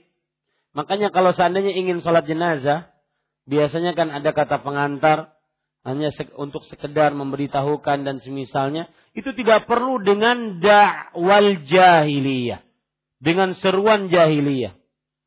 Bapak kami yang kami cintai, yang kami kenal, memberikan pendidikan yang baik kepada kami, mengajarkan kejujuran, keberanian, ketidak pernah dustaan. Ah, nggak perlu.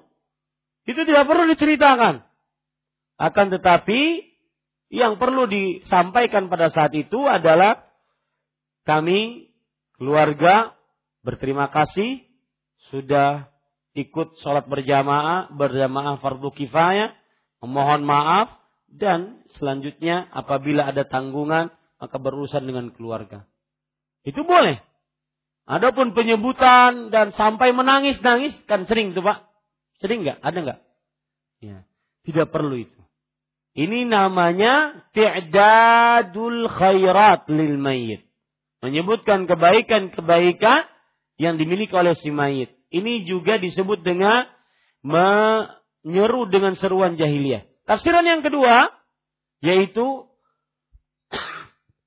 sebaliknya berdoa keburukan untuk dirinya karena ditinggal si mayit. Ya Allah, cilaka aku, ya Allah, sengsara aku dengan wafatnya ibuku, bapakku dan semisalnya. Ya, berdoa keburukan Yang ketiga yaitu yang dimaksud dengan seruan jahiliyah adalah fanatisme golongan, suku, ras. Fanatisme golongan, suku dan ras. Wah ini berarti tidak masuk ke dalam kesedihan. Tidak. Cuma mengatakan, mana orang Batak sini? Yang hanya berlaku hukumnya di sini adalah hanya orang Banjar. Misalkan begitu. Ini kelompok tidak boleh hidup di dalamnya kecuali suku apa. Ini namanya dakwal jahiliyah, seruan jahiliyah. Dan itu berbahaya. Biasanya ada pada hizbiyah kelompok, organisasi, yayasan. Boleh kita berorganisasi, beryayasan, berkelompok, silakan. Tetapi diangkat darinya sifat loyal, tidak loyal, ini tidak boleh. Berpartai. Yang menyebabkan akhirnya seseorang lebih mendahulukan partainya dibandingkan Islamnya meskipun berkedok partai dan itu sudah terbukti. Ini para ikhwan yang dirahmati oleh Allah Subhanahu wa Ini namanya seruan ja jahiliyah. Hati-hati para ikhwan yang dirahmati oleh Allah. Baik, Bapak Ibu, saudara-saudari yang dimuliakan oleh Allah Subhanahu wa taala, dari tiga ini mana yang lebih kuat? Yang dimaksud dengan seruan jahiliyah. Ada penjelasan pada ikhwah yang dirahmati oleh Allah bahwa Abdullah bin uh, Afan uh, Imam Ibnu Majah meriwayatkan dari Abu Umamah Al-Bahili anna Rasulullah sallallahu alaihi wasallam la'ana al-khamisata wajhaha wasyaqata jaybaha wad-da'iyata bil waili wath-thubur Rasul Shallallahu Alaihi Wasallam melaknat orang yang mencabik-cabik wajahnya, merobek-robek kerah bajunya, dan orang yang berseru dengan seruan kesedihan. Berarti tafsirannya yang mana? Satu, dua, atau tiga? Seruan jahiliyah. Berseru dengan seruan keburukan. Ya Allah, cilaka aku. Ya Allah, sengsara aku. Yang mana? Yang kedua. Ini para ikhwah. Baik. Para ikhwah yang dirahmati oleh Allah, perlu penekanan di sini beberapa hal. Dosa-dosa ini berarti dosa besar. Dosa ini berarti dosa besar.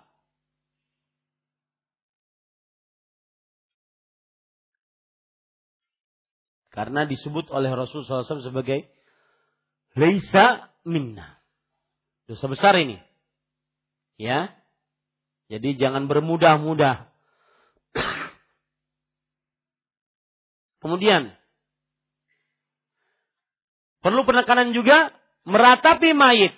Apakah tidak boleh menangis? Maka jawabannya tidak. Meratapi mayit dilarang. Lalu apakah tidak boleh menangis sama sekali ketika dapat musibah? Jawabannya tidak.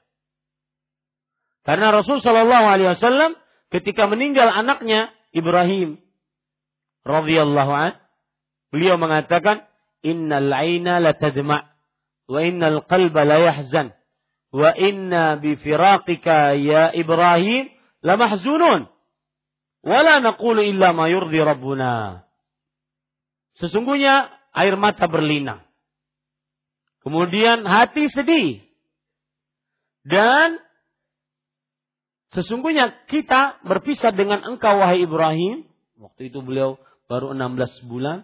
Sangat-sangat sedih. Tetapi kita tidak mengucapkan kecuali ucapan yang diridhoi oleh Allah subhanahu wa ta'ala. Ini menunjukkan bahwa meratapi mayat diharamkan. Tetapi bukan berarti menangis diharamkan. Yang dilarang adalah ter terlalu sedih menangisnya. meraung-laung. Ini yang dilarang. Para ikhwan yang dirahmati oleh Allah Subhanahu wa taala. Nah, cukup kiranya kita cukupkan Allahu alam wa sallallahu nabi Muhammad walhamdulillahi rabbil alamin. Apa contoh dari takdir yang dapat dirubah dan takdir yang tidak dapat dirubah? Apakah ada apakah jodoh itu takdir yang dapat dirubah? Jazakallahu khairan. Jawabannya adalah lah kasih cari jodoh. Itu takdirnya setelah menikah, itulah takdirmu. Ya. Para ikhwan yang dirahmati Allah, contoh takdir yang dapat dirubah, hadis-hadis Rasul, di antaranya la yaruddul qada illa doa. Tidak ada yang merubah takdir kecuali doa. Kemudian Nabi Muhammad sallallahu alaihi wasallam bersabda uh, yang berbunyi Man sarrahu an yubsata lahu fi rizki wa yunsa'alahu fi athari falyasil rahimah. Siapa yang ingin diluaskan rezekinya, dipanjangkan umurnya, maka hendaklah dia menyambung silaturrahim.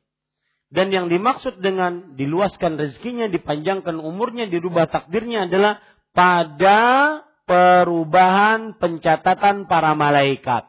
Adapun yang ada di dalam kitab Al-Lauhul Mahfuz maka tidak berubah. Allah Subhanahu wa taala berfirman, "Yamhullahu ma yasha wa yuthbit wa indahu ummul kitab." Allah berkehendak menghapus dan menetapkan. Dan di sisi Allah ada ummul kitab. Tau, eh, takdir Allah dalam kitab Lauhul Mahfuz yang tidak pernah berubah. Allahu alam.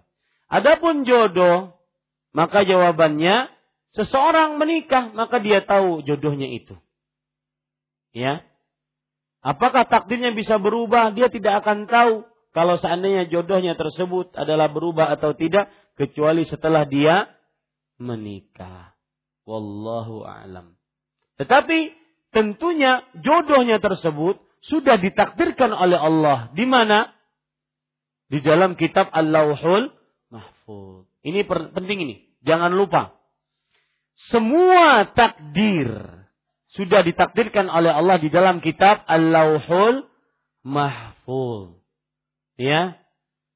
Semuanya sudah ditakdirkan oleh Allah Subhanahu wa taala. Bukan berarti manusia berbuat baru terjadi takdir. Tidak. Salah itu pemikirannya. Itu pemikiran qadariyah. Paham? Ya, bukan berarti manusia berbuat baru ditetapkan takdirnya. Tidak. Takdir sudah ditentukan 50 ribu tahun sebelum penciptaan langit dan bumi. Atas kuasa Allah inna dzalika 'ala Allah yasir. Mudah bagi Allah Subhanahu wa taala. Sekali lagi, saya tekankan. Takdir bukan berarti seseorang berbuat baru ditetapkan takdirnya. Ini salah. Paham ya? Para ikhwah. Tetapi takdir 50 ribu tahun sudah Allah ciptakan. Uh, sudah Allah takdirkan takdir tersebut. Ya. Ini Bapak Ibu, saudara-saudari yang dimuliakan oleh Allah Subhanahu wa taala. Apa hukumnya maulid tahlilan dan bolehkah kita merayakan hari ulang tahun kita? Maka jawabannya yang disebutkan belum ada contohnya dari Rasulullah sallallahu alaihi wasallam. Nabi belum mencontohkan, para sahabat belum mencontohkan. Adapun berulang tahun, maka ini adalah mencontoh orang-orang kebiasaan orang-orang yang kafir dan Rasul Shallallahu Alaihi Wasallam bersabda, "Man tashabbaha biqaumin fahuwa minhum."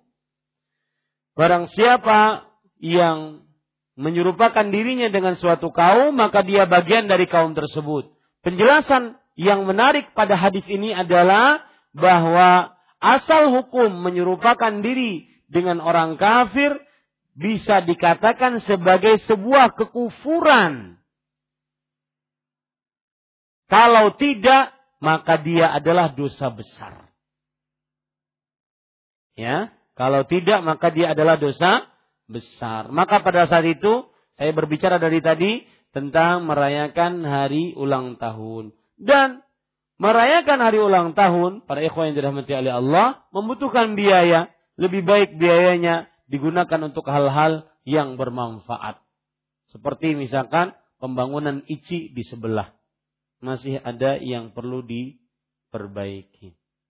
Apalagi kita sekarang mencoba malam pertama untuk di masjid laki-laki semua kita tunggu komplain dari para eh, ibu-ibu kita apa yang kurang, kurang ini, kurang itu, pian tanggung jawab berataan. Kurang AC, isuk harus ada AC. Kurang TV, isuk harus ada TV. Dan semisalnya. Bolehkah kita percaya dengan para habaib? Para habaib adalah zuriatul Rasul sallallahu alaihi wasallam. Keluarga para nabi alaihi wasallam jika mereka mempunyai benar-benar keturunan uh, Rasulullah sallallahu alaihi wasallam dan kita ketika berhadapan dengan para habaib mampu, mereka mempunyai hak terhadap kita, kita mempunyai kewajiban terhadap mereka dari beberapa sisi. Yang pertama, mereka adalah seorang muslim yang wajib dicintai dan dihormati. Yang kedua, mereka adalah keturunan Rasul yang sallallahu alaihi wasallam yang mana mereka kita umat Nabi Muhammad sallallahu alaihi wasallam diperintahkan untuk menghormati mereka. Nabi Muhammad SAW bersabda, "Alaikum bi ahli baiti. Udzakkirukumullah fi ahli baiti." Aku ingatkan kalian untuk berbuat baik terhadap kerabatku. Cuma diingat di sini para ikhwah yang dirahmati oleh Allah, para habaib, Habibahumullah taala, mereka keturunan Rasul dan Nabi Muhammad SAW menjelaskan bahwasanya keturunan tidak akan bermanfaat kecuali dibarengi dengan amal saleh. Nabi Muhammad SAW bersabda, "Man batta'a bihi nasabuh, man bihi amalu, lam yusri' bihi nasabuh." Siapa yang amalnya terlambat, malas beramal, bahkan cenderung kepada maksiat, maka nasabnya tidak menolongnya di hari kiamat. Ya, ini para ikhwah yang dirahmati oleh Allah Subhanahu wa taala. Apa hukumnya minta-minta? Haram. Minta-minta tanpa ada tiga keperluan. Minta-minta haram kecuali untuk tiga orang. Bahasanya lebih baik seperti itu. Rasulullah SAW bersabda, La tahillul mas'alah illa li. Tidak halal minta-minta kecuali untuk tiga orang. Siapa mereka? Para ikhwan yang dirahmati oleh Allah. Dalam hadis riwayat Imam Muslim, Rasul sallallahu alaihi wasallam bersabda, "Rajulun tahammala hamalah fahallat lahul mas'alah." Seseorang yang menanggung beban hutang. Ya, menanggung beban hutang maka kemudian halal baginya untuk minta-minta. Yang kedua, warajulun asabathu ja'ihah istahat maluhu fahallat lahul mas'alah. Dan seseorang yang hartanya ludes, habis, terbakarkah, dicurikah, dapat musibah, maka halal baginya untuk minta-minta. Yang ketiga, yaitu rajulun asabathu faqah hatta yaquma salasatun min zawil hija. Seseorang yang dia tertimpa kemiskinan yang sangat miskin. Sampai orang-orang yang pemuka-pemuka masyarakat mengakui bahwa dia memang orang miskin. Tiga orang. Dia memang orang miskin. maka halal baginya untuk minta-minta. Selainnya dijauhi. Karena ada ancaman keras dari Rasul Shallallahu Alaihi Wasallam bahwa tidaklah orang minta-minta tanpa sebab bahkan memperbanyak. Ada ada orang yang itu orang itu engken. Engkennya bukan bukan tidak mau memberi, tapi yang sidin sudah miliki tidak mau dikeluarkan. Tapi maunya minta. Pahamlah maksudnya? Ya, ada orang begitu yang sudah dimiliki tidak mau dia keluarkan untuk keperluannya padahal. Ya, untuk keperluannya. Tapi dia maunya minta. Dan ini yang disebut oleh Allah Subhanahu wa taala di dalam Al-Qur'an, wa innahu lihubbil khairi lasyadid. Manusia sangat cinta kepada khair, yaitu harta. Imam Ibnu Katsir menjelaskan cintanya manusia kepada harta dari dua sisi. Yang pertama, jam'uhu lil mal. Dia suka mengumpulkan harta, kalau sudah terkumpulkan nggak mau dikeluarkan. Ya. Jadi ke manakah? Makanan bersamakah? Itu paling berhitung. Ya, kadang mau karena pernah mentraktir. Paling berhitung. Kalau bisa dapat dari orang. Jadi yang sudah dia dapat itu tidak boleh berkurang. Yang kedua yaitu mani.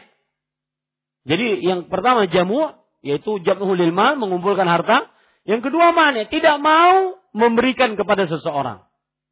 Nah ini para ikhwan yang dirahmati oleh Allah Subhanahu wa taala. Rasul SAW mengatakan, "Walaisa fi wajhihi muzhatul lahmin." Nanti di hari kiamat, kalau orang-orang minta-minta seperti tadi, di, di, di wajahnya tidak ada daging. Ya. Jadi karena dia tidak malu, maka Allah kasih ganjaran yang setimpal di akhirat. Juga tidak malu dengan minta-minta tersebut. Apakah kehilangan barang yang dicuri termasuk dalam pembersihan harta dari harta yang bukan hak kita? Maka jawabannya, kalau seandainya Anda berikhtisab seperti itu, boleh-boleh saja. Maksudnya berharap pahala dari itu. Barang kita dicuri, ah, semoga ini adalah penghapus dosa. Mungkin ada barang-barang yang yang tidak halal masuk ke dalam rumah kita, kita miliki dan semisalnya. Tetapi kalau itu tujuannya adalah suuban, maka tidak diperbolehkan. Kalau itu tujuannya suuban kepada Allah, tidak diperbolehkan. Bagaimana hukumnya kita menyumbang terpaksa untuk perayaan Isra Mi'raj di musalla samping rumah karena dititipi amplop permintaan sumbangan. Saya nasihatkan para ikhwah, hukum asal ini akidah, tidak bisa kita bermujamalah berpura-pura. Ini hukum asal. Hukum asal seorang muslim tidak boleh ta'awun alal ismi wal udwan. Tidak boleh ta'awun saling tolong menolong di dalam dosa dan permusuhan. Perayaan-perayaan seperti itu, perayaan hari Isra Mi'raj, perayaan hari apa lagi? Lailatul Qadar, perayaan hari Nuzulul Quran, belum ada contohnya. Cari saja. Di perkataan imam yang empat. Anda tidak akan pernah dapatkan. Imam yang empat belum pernah ada dari perkataan mereka. Apalagi perkataan tabi'in, tabi'u tabi'in, sahabat. Apalagi Rasulullah Sallallahu alaihi wa ala alihi wasallam. Belum ada dalilnya. Dan ini tidak bisa mujamalah di dalamnya. Ini tidak bisa berpura-pura. Belum ada dalilnya. Berarti kita tidak boleh ikut andil di dalamnya. Dengan ikut andil apa pun. Cuma, para ikhwah yang dirahmati oleh Allah. Kalau kita ingin menyumbang masjidnya, maka itu hak seseorang. Menyumbang masjidnya. Menyumbang keperluan masjid. Untuk keperluan-keperluan lainnya. Nanti masjid menggunakannya untuk apa? Itu urusan pengurus masjid. Kita niatannya untuk menyumbang masjid. Wallahu a'lam. Dan nasihat dari saya pribadi untuk kaum muslimin seluruhnya. Bahwa Ketika kita katakan itu belum ada contohnya, itu adalah niatan baik dari kami untuk saudara kami muslim. Bukan malah untuk menyesatkan. Bedakan antara pemberian nasihat dengan penyesatan. Bukan. Pemberian nasihat adalah iradatul khair lil mansuhilah. Keinginan baik untuk orang yang dinasehati. Cukupkan dengan hadis Rasul. Cukupkan dengan amalan yang dicontoh oleh Rasul. Lau kana khairan lasabakuna ilaih.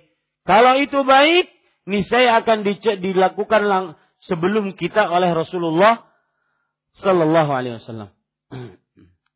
Apa ancaman bagi orang yang menuduh saudaranya berbuat riak dan sebagainya yang merupakan amalan hati? Maka ancamannya adalah dia telah menggibah orang tersebut dan menggibah seseorang dosa besar dan para ikhwah sibukkan diri dengan aib diri sendiri.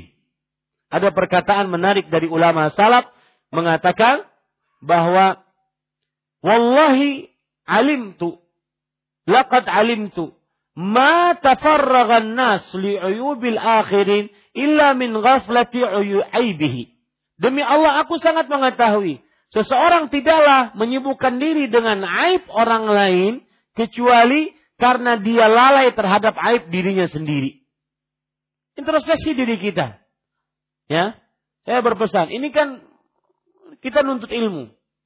Terasa nuntut ilmu, terasa iman bertambah. Tapi yang paling penting nanti di luar masjid. Di rumah. Apa amalan rahasia Anda? Mana tahajud Anda? Witir Anda walau satu rakaat. Baca Quran Anda. Berdoa Anda. Zikir Anda. Mendidik anak Anda. Itu amalan-amalan rahasia yang membedakan antara kita yang di majlis ini dengan orang lain. Ini para ikhwah yang dirahmati oleh Allah Subhanahu wa taala. Assalamualaikum Waalaikumsalam warahmatullah. Di sekolahan saya telah selesai melaksanakan ujian akhir semester. Kemudian pihak-pihak guru sekolah rencananya ingin mengadakan sholat hajat dan baca yasin bersama-sama dilakukan pada besok hari. Terus saya dan teman-teman 12 lainnya diundang untuk hadir acara tersebut. Pertanyaannya apakah ini perkara bidah? Seandainya ini bidah seperti sikap seperti apakah yang harus saya lakukan? Afwan saya masih bingung. Maka jawabannya salatul hajah ada hadisnya empat hadis. Dua lemah, dua palsu. Maka tidak bisa dikerjakan. Ya, salat hajat. Hadisnya dua lemah, dua palsu. Adapun membaca surat Yasin bersama-sama, maka pada asal hukumnya tadarusan diperbolehkan seseorang membaca surat kemudian didengar oleh yang lain. Akan tetapi ketika itu dibatasi dengan sebuah keadaan sebab tertentu, ya, maka ini memerlukan dalil dan belum ada dalil sikapnya adalah tidak diperbolehkan untuk ikut.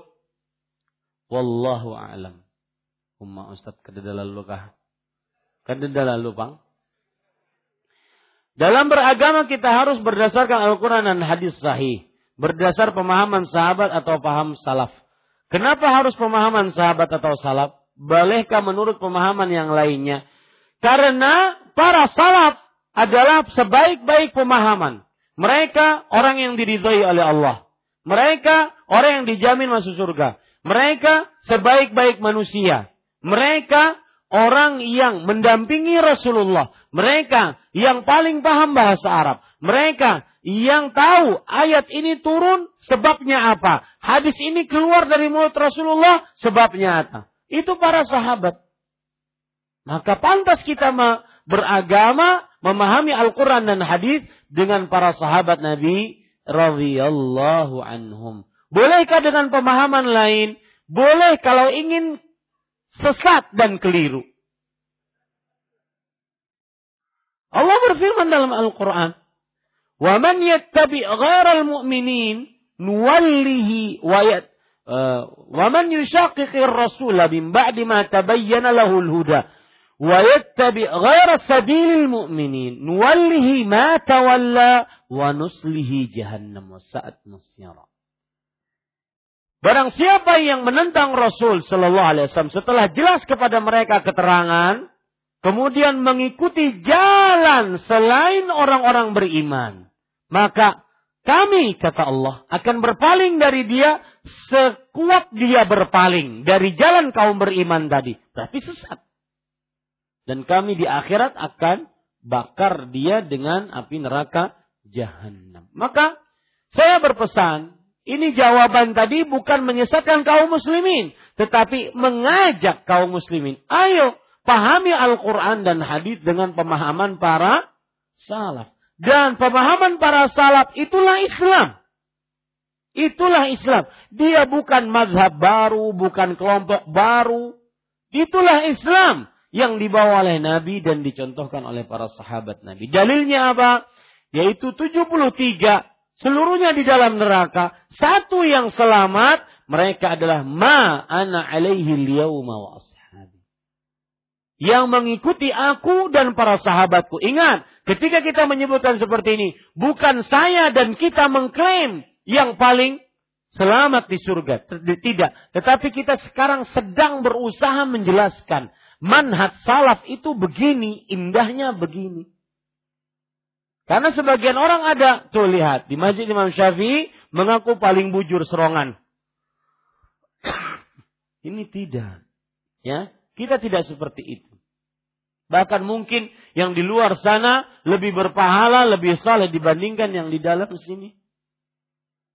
Allahu alam. Bolehkah memakan makanan pemberian dari acara tahlilan haul selamatan yasin dan sejenisnya? Karena tempat tinggal kita di lingkungan yang masih meyakini acara tersebut. Maka jawabannya halal. Makan. Kanyangi.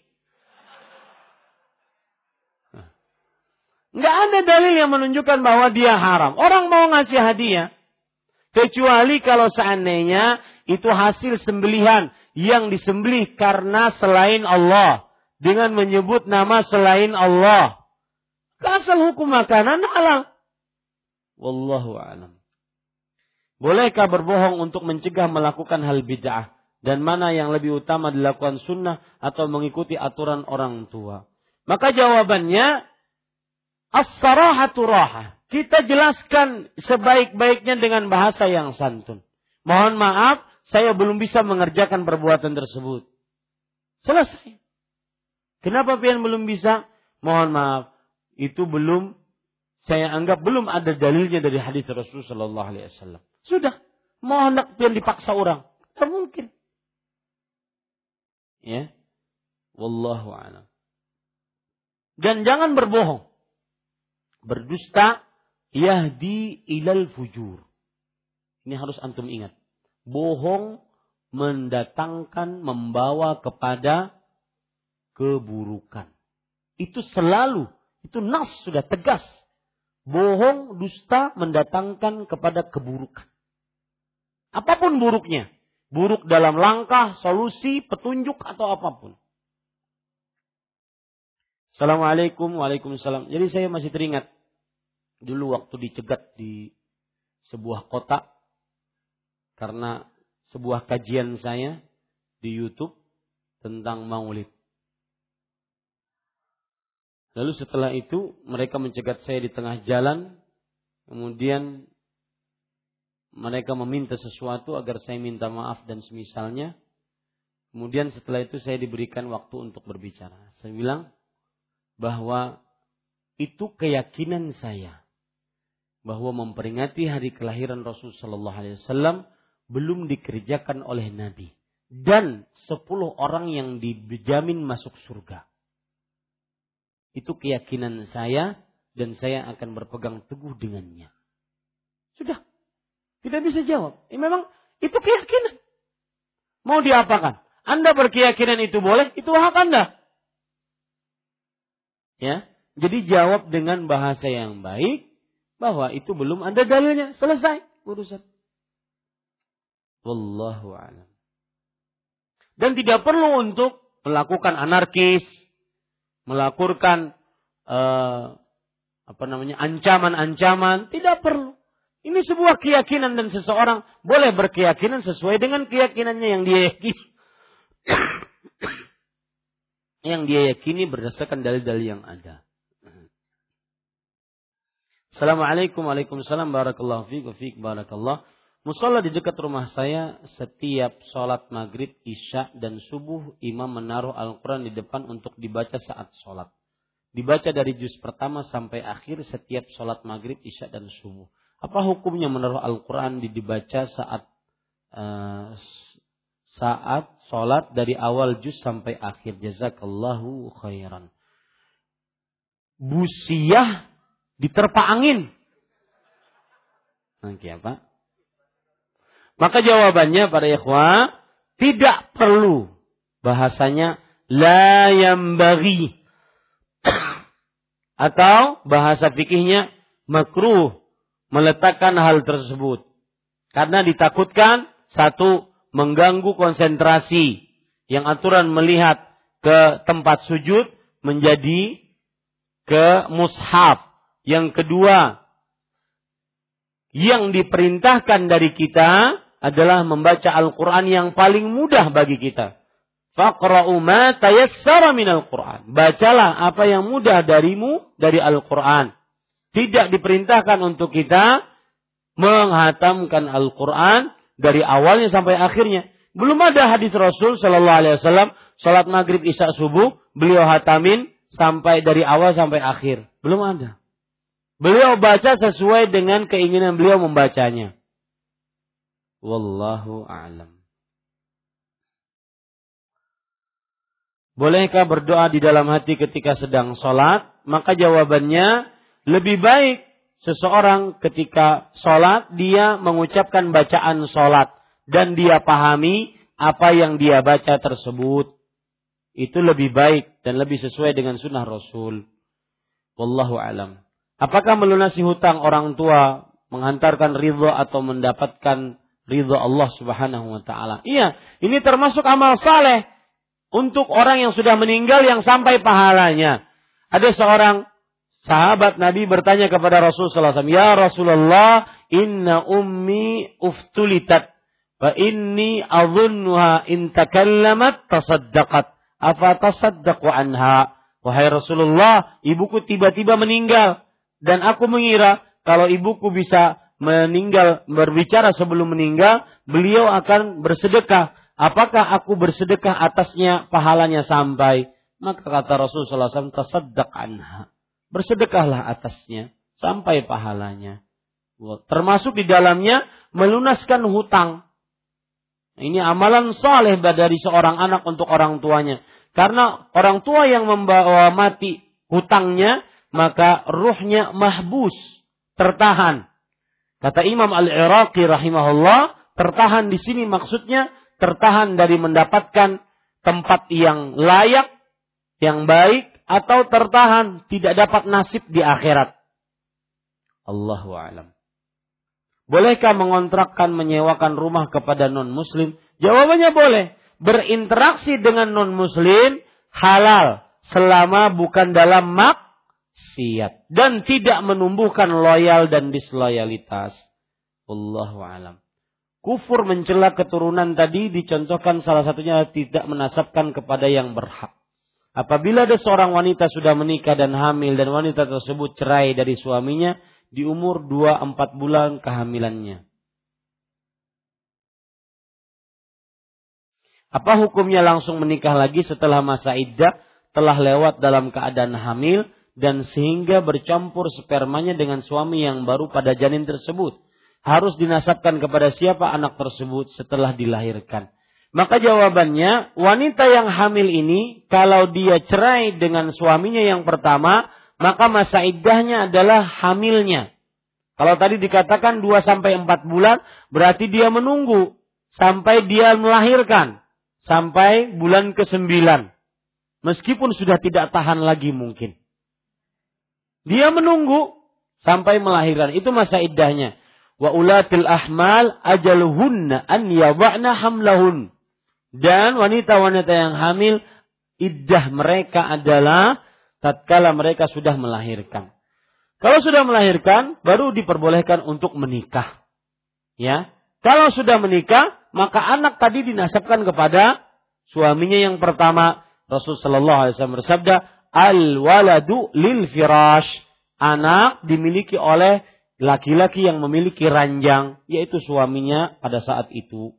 Allahu alam. Saya jamaah dari Barito Kuala mau tahu perkembangan komplek Pondok Pesantren Intan Ilmu sampai saat sekarang. Dan apa benar di sana mau dibangun komplek perumahan yang dibangun dan diisi oleh jamaah sunnah sama seperti di Roja di Bogor. Maka jawabannya uh, untuk perkembangan Pondok Pesantren Intan Ilmu maka saya hanya bisa mengatakan doakan mudah-mudahan selalu dimudahkan oleh Allah Subhanahu wa taala sesuai dengan target yang kita inginkan doakan semoga dimudahkan oleh Allah Subhanahu wa taala sesuai dengan target yang kita inginkan. Dan kita dari Yayasan Intan Ilmu senantiasa selalu berusaha untuk melanjutkan pembangunan dan melakukan beberapa hal yang diperlukan dalam sebuah pesantren. Di antaranya pembentukan kurikulum, merekrut eh, orang-orang para guru para guru yang sudah mulai dilakukan pada saat-saat ini insyaallah taala. Jadi tunggu saja mudah-mudahan ada kabar baik pada beberapa tahun yang akan datang. Mohon doanya agar senantiasa dimudahkan dalam membangun pondok pesantren tersebut. Adapun perumahan, maka dari yayasan belum ada rencana sama sekali untuk membangun perumahan-perumahan yang ada. Kalau seandainya ada isu-isu atau ada yang menjual tanah, maka itu perlu diberitahukan kepada pihak yayasan sehingga nama Yayasan Intan Ilmu tidak dicatutkan dalam perumahan-perumahan tersebut. Wallahu alam. Akan tetapi kita berharap memang kalau seandainya nanti pondok pesantren terjadi, maka di sekitar-sekitarnya pun terdapat perumahan-perumahan yang di situ kita bisa mengerjakan sunnah Nabi Muhammad Sallallahu Alaihi Wasallam. Jika kita ditakdirkan ditipu, ini termasuk takdir yang kita harus ridho karena kuasa Allah. Atau kita usahakan agar si penipu mengembalikan harta kita. Maka jawabannya, yang pertama, kalau kita ditipu, Pertama kali harus kita lakukan sabar. Sabar karena itu berarti sudah takdir Allah. Yaitu yang sudah Allah takdirkan di dalam kitab Lahul Mahfud 50 ribu tahun sebelum penciptaan langit dan bumi. Sabar. Kemudian haruskah ridha? Tidak harus. Tadi sudah kita sebutkan. Tidak wajib. Tapi hanya dianjurkan. Ya, tetapi kita harus ridha itu atas sudah keputusan Allah Subhanahu wa taala. Apakah kita harus usaha agar si penipu mengembalikan uh, yang sudah dia tipu? Iya, usaha. Harus usaha. Dan itu hak kita minta kembali atas hak kita. Kita boleh untuk meminta dan berusaha akan hal itu. Allahu alam.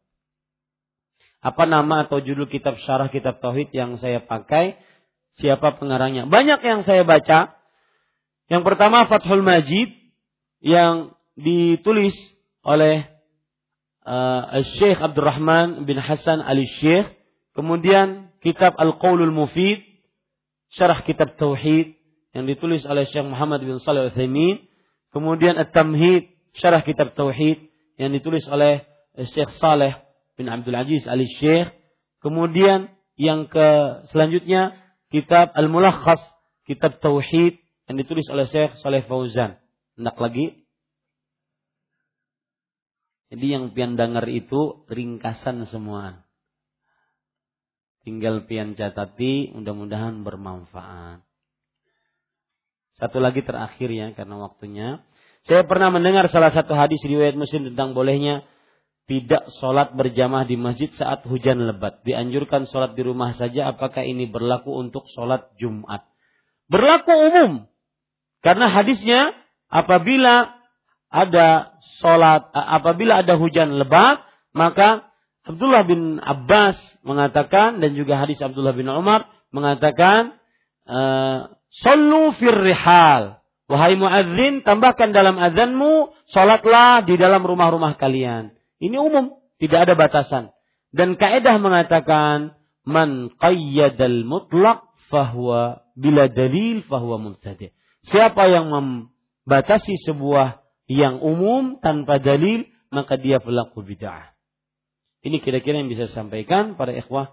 Saya berpesan besok ada kajian umum karena Al-Ustadz Al-Fadhil saudara saya karena Allah belum datang Ustadz Khairullah kita gunakan malam Jumat di masjid ini sebaik-baiknya yaitu kita akan bahas tentang bulan Rojab yang suci ya adapun lanjutan dari hijrahku gagal insya Allah pada waktu yang akan datang nantinya bulan Rajab yang suci karena malam ini sudah masuk bulan Rajab maka kita ingin lebih mengenal apa saja kesucian dalam bulan Rajab tersebut. Dan saya berharap tadi banyak bertanya tentang bid'ah, bid'ah, maka mungkin saya akan jelaskan nanti besok di dalam kajian tersebut juga perkara-perkara yang berkaitan dengannya. Semoga bermanfaat. Subhanakallah bihamdik. Asyhadu an la ilaha illa anta astaghfiruka wa atubu ilaik. Wassalamualaikum warahmatullahi wabarakatuh.